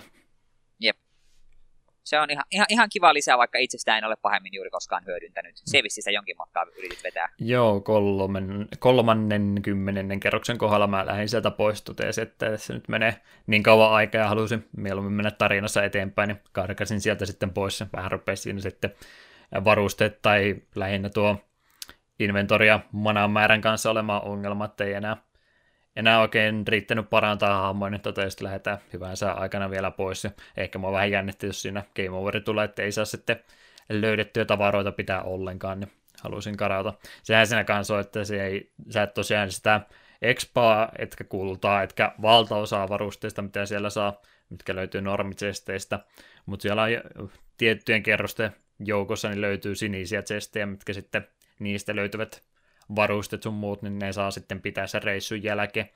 Että muutenhan se on vähän niin kuin semmoinen ylimääräinen tekeminen, mutta on sitä pikkasenkin hyötyä, jos tarpeeksi pitkään sitä jaksaa pelata. Mä muun muassa sieltä sai hyvää mieka jostain 20 kerroksen tiennolta, mitä mä pidin pitkään aikaa vielä senkin jälkeen päällä. Että, että kyllä sitä jotain hyötyä ja vähän semmoista power boostia myöskin on, jos sinne saman tien menee, kun ekan kerran mahdollista on, niin hyötyä siitä myöskin on, mutta muutenhan se on vähän semmoinen oma lisänsä. Nimenomaan se just niin kuin sitä expa ja kultaa ja muuta, niin ei sitä saa. Se on semmoinen oma kokonaisuutensa. Mm. Mutta erittäin kunnianhimoinen tuommoinen lisäosa ja harvoin vastaavanlaisia kyllä löytyy aikansa peleistä. melkein, melkein voisi niin semmoisen pelin erikseen hommata. Että se on vähän niin kuin tuo Etriaudus, mutta se on vähän nopeampi onneksi. Mm hieno lisä ehdottomasti. En tiedä, jaksaako sitä koskaan loppuun asti pelata. Katoin videolta, mitä siellä lopussa löytyy, ja totesin, että ehkä nyt sen takia pelkästään tarve. Mutta ihan mielenkiintoinen. Vähän niin kuin Rokuelaikki on melkeinpä. Jep. Sitten sitten varmaan eteenpäin. Mitäs mieltä pelin vaikeustasosta noin ylipäätänsä olit? Yleisesti ottaen minusta ainakin niin taistelun vaikeusaste oli semmoinen suhteellisen helppo. Muutama pomo peli aikana tulee, mitkä aiheutti, aiheutti vähän ongelmia. Juuri tämä edellä mainittu eräs taistelu. Ja sitten siinä yhe, yhdessä luolassa tuli semmoinen iso hämähäkki kohtalaisen aikaisessa vaiheessa peliä. Sillä oli hyökkäys, mikä saattoi pistää paralaisiin, niin sitten se pystyi myös massadamagella pistämään myös poisonin koko sun paratille. Se taistelu, en, voitin sen ekalla yrittämällä, mutta siinä oli muutama jännittävä hetki, kun kaksi partimemperillä on paralaisissa. Hmm. Muistan kyllä joo, mä kyllä se ekalla vedin kanssa, mutta se vähän jo jännitti, että onko liian pieni leveleissä, mutta onneksi, onneksi resistas aika monista stunneja paralaisia sen verran, että ei se nyt ihan mahdottoman vaikeakaan ollut. Just yep. tuommoiset tota, debuffi-efektit, justin poisonit ja nämä, niin niistä ehkä saattaa sitä ongelmaa tulla, mutta harvoin siinä nyt muuten mitään isompaa ongelmaa tulee, että se, kun siinä sattaa, sattuukaan parantajana olemaan, niin se kyllä onnistuu sillä kalleimmalla spellillä, se sitten aina per vuoro, kun kästät ja spämmät vaan hiiliä, niin sä oot käytännössä aina täysissä heloissa muutenkin. Että jos et vaan ihan liian low leveleissä mene, niin ei tuossa pitäisi nyt mitään mahdotonta ongelmaa tulla. Jep. Joudutko kertaakaan jäämään grindaamaan missään vaiheessa, vai oliko grindaaminen tahtoista aloitteesta? Äh, grindasin lähinnä vaan rahaa. Mm-hmm. Muutamassa kohtaa tuli ruokittua vähän liikaa. ja kun ei mitään ikinä tavaraa myynyt, vaan kaiken työnti Blazin turpaan, niin välillä piti vähän saada rahaa, että sai kuipit niskaan.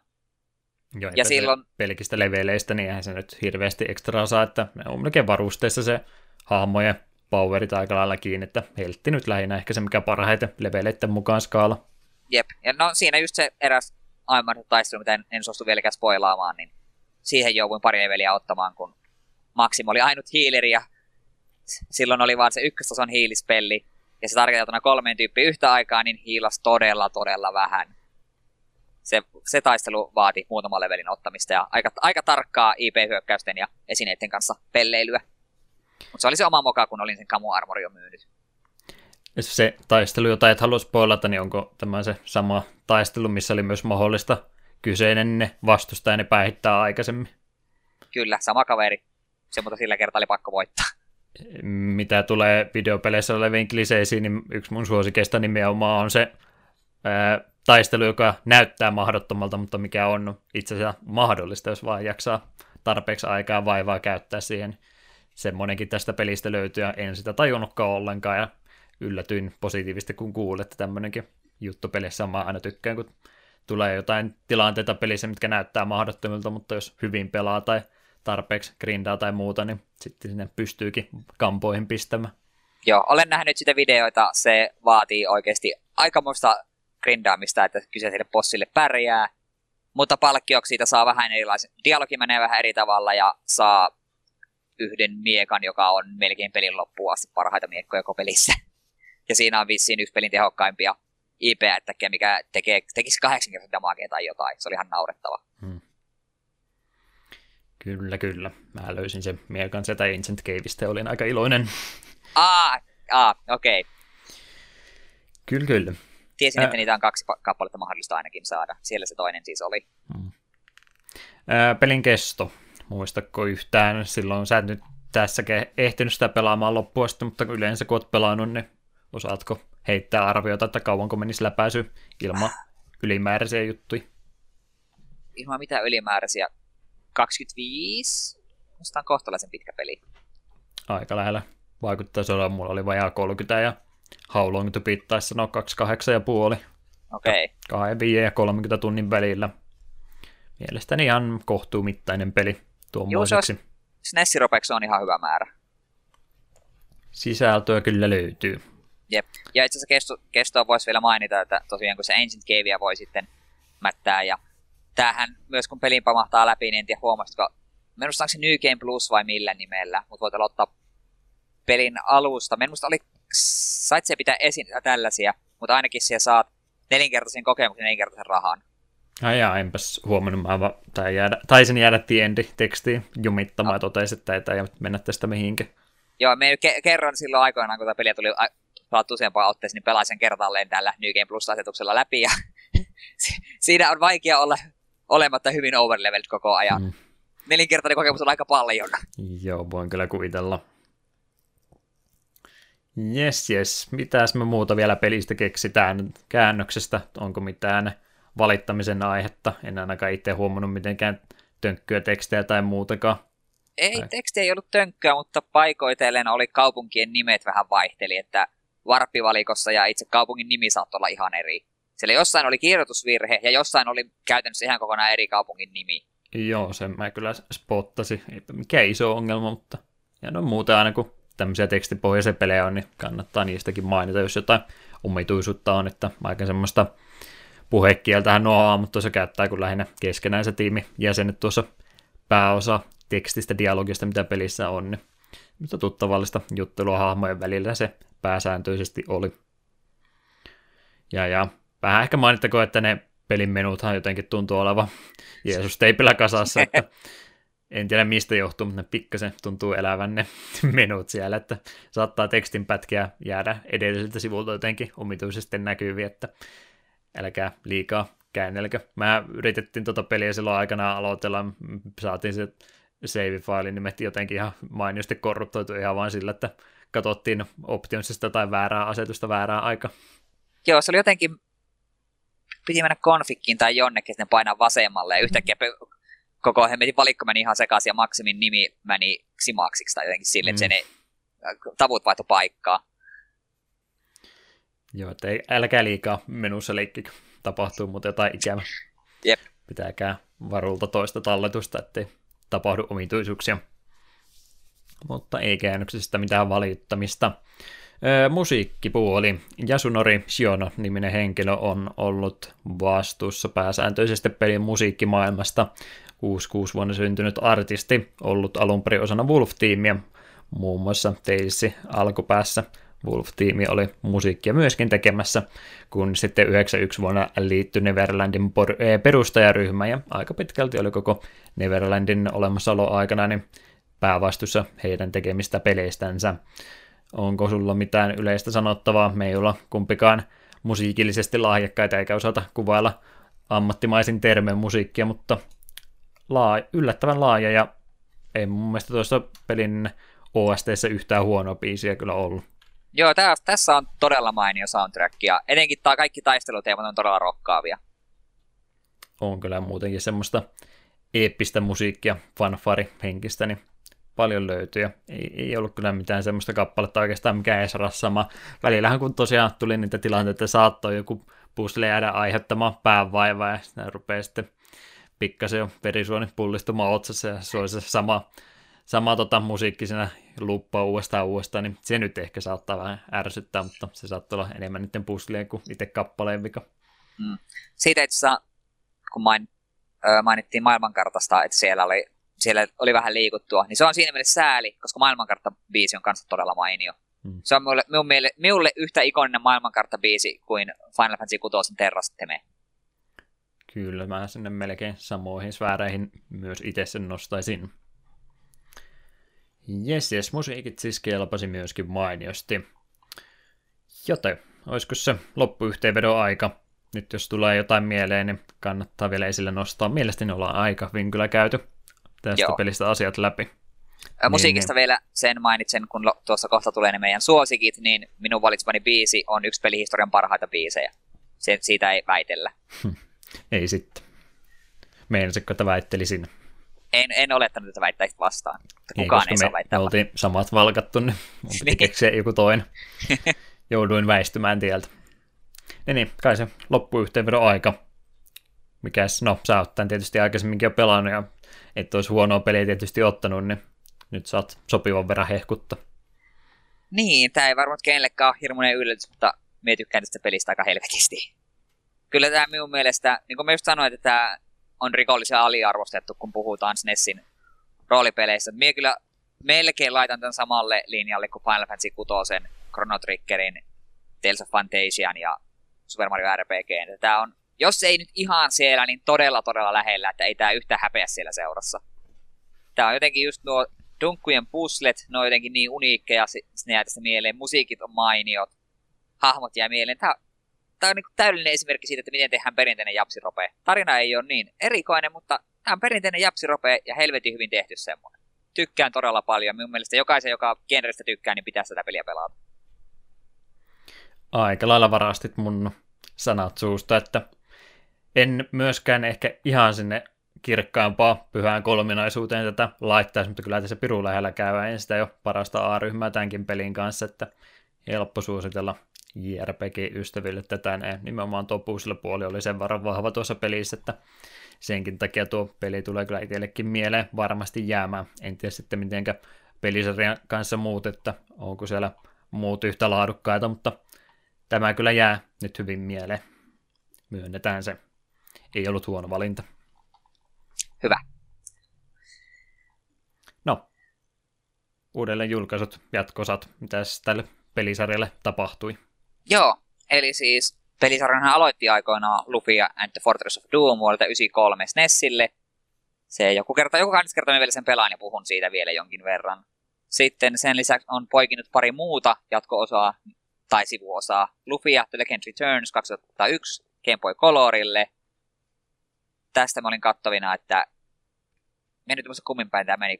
Sitten kun on olemassa myös Luffy ja The Ruins of Lore 2002 Game Boy Advance, niin jompikumpi oli niin kuin sijoittu kanssa niin kuin sille, pelataan jollain maksimin perillisellä, että se niin kuin liittyy samaan aikaan, ja toinen oli vähän niin kuin sivuosa. En muista kummin päin se meni. Hmm. En ole kumpaankaan itse tutustunut. Sen lisäksi sitten on Vuosiluku en löytänyt, mutta Japanissa ilmestyi mobiilipeli Estopelis Denki DX, joka ilmeisesti on lähinnä vaan tuo Ancient Cave. Että käytännössä Aha, Ancient Cave okei. niin kuin iOSille. Näin minä No. käsitin, kun meistä vähän lueskelin. No se kyllä puhelinpeliksi sopiskin. Ja sitten viimeisin, ja todennäköisesti viimeinen, mitä ikinä Lufiasta tuli, oli Lufia Curse of Sinistrals DS 2010. Se on käytännössä kakkosen remake, paitsi että se on aika pitkälti tarinaa pistetty vähän uusiksi, ja pelimekaniikka se on niin kuin ihan reaaliaikainen ja toiminta ropea ja ilmeisesti pusleja on vähemmän ja kaikki mitä mistä pelistä on kuullut, niin saa mut vaan itkemään, että miksi ne voinut tehdä vaan remakea, ihan oike, niin kuin oikeata remakea kakkosta, miksi niiden piti tehdä tuommoinen pöljä, pöljäke. Oishan se varmaan niinkin mennyt, mutta nyt kun tuli tämä ekaa kertaa pelattua vasta nyt, niin kyllähän tämmöistä tässäkin muodossa ihan uudelleen julkaisukelpoinen oli, että mä nyt välttämättä haluan välttä tälle mitään uutta maalikuorta muutenkaan päälle pistää, että miksipä ei koittaisi vähän uusiksi tehdä vanhaa pohjaa pelimekaniikkaa laittaa uusiksi. Ei Joo. tätä vanhaa peliä kumminkaan poista olemasta. Joo, ei niinku silleen, on toi siis saanut tuo Curse of ihan ok arvosanoja, mutta silleen kovana kakkosen fanina, niin kun sitä katsoo, niin se eh, eh, en tykkää. Eli tämä on nyt se vähän niin kuin Final Fantasy 7 sulle, että monet valittaa tulevasta tai mahdollisesti tulevasta remakeista, kun se ei ole vuoropohjainen, niin sä valitat DS uudelleen julkaisusta, kun se on, on myöskin tehty noin päin. No niin, mutta kun, ää, ää. No. Ehkä mä olen liian kaavoihin kangistunut. Kaksi, kahden vuoden päästä, kun on kymmenen vuotta vanha se peli, niin sitten voidaan siihen palata joskus. No sen meidän lupa, jos tuo mulle joskus jollain ilvellä tulee vastaan edullisesti, niin kyllä me sen poimin ihan vaan periaatteesta. Sitten, sitten me voin antaa siitä kunnon tuomion. Mutta sen verran, mitä mä oon nähnyt, niin en, ole, en odota kovin innolla sitä hetkeä, milloin, jo- jos joudun tuota pelaamaan. Jes, jes. Eiköhän siinä rupea Luffy kakkosesta kaikki pikkuhiljaa olemaan ja ihan positiivisen mielihän tästä erittäin positiivisen mieleen oikeastaan lähdetään niin helposti. Helppo on suositella tätä myös muillekin. Se vielä ihan loppuun mainittako, että mä myöskin tarinan lopetuksesta tykkäsin yllättävän paljon, vaikka sekään nyt ei, ei se nyt mitään, niin, onhan tuommoisiakin loppuja ja muissakin ollut, mutta rohkea veto kumminkin. Ei muuta. Sekin oli liikaa spoilereita, anteeksi. Sensuroidaan pois. Joo, ty- tykkäsin myös pelin lopusta. Ei kaikki pelit olisi sillä tavalla peliä päättänyt, niin arvostan. Jep. Eli ne suosikkikappaleet pelistä. Olemme erittäin epäoriginaaleja. Valkattiin peräkkäiset patletemet. Nehän ne tietysti on JRPGssä tappelun musiikit kaikkein tärkeimmät. Eli patleteme number two oli mun valkkaus, koska Eetu valkkas kolmosen. Kakkospatleteme on tuo perusbossi, taistelumusiikki. Ja tulla sitten kolmas patleteme, joka oli noita sinistraaleja vastaan. Jep. Onko niitä useampi kuin yksi? Hui. Jos, Saattaa olla. niin. Yleensä jos laittaa Luffy 2 soundtrackissa jotain, niin ensimmäisenä poppaa silmille Sinistral Battle ihan syystäkin. Eli kaksi tappelumusiikkia, rämistellään ne läpi eiköhän ruveta jaksoa pikkuhiljaa lopettelemaan.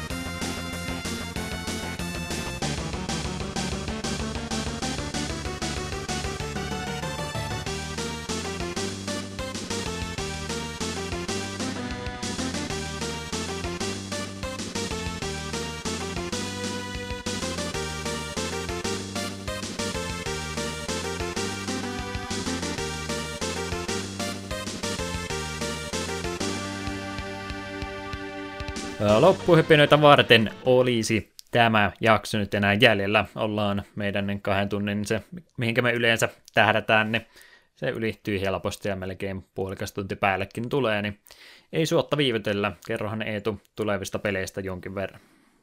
Joo, eli seuraavaksi on sitten kahden viikon päästä 26.4. One Must Fall 2097. Lähdetään vähän tappelupelien maailmaan tutustumaan.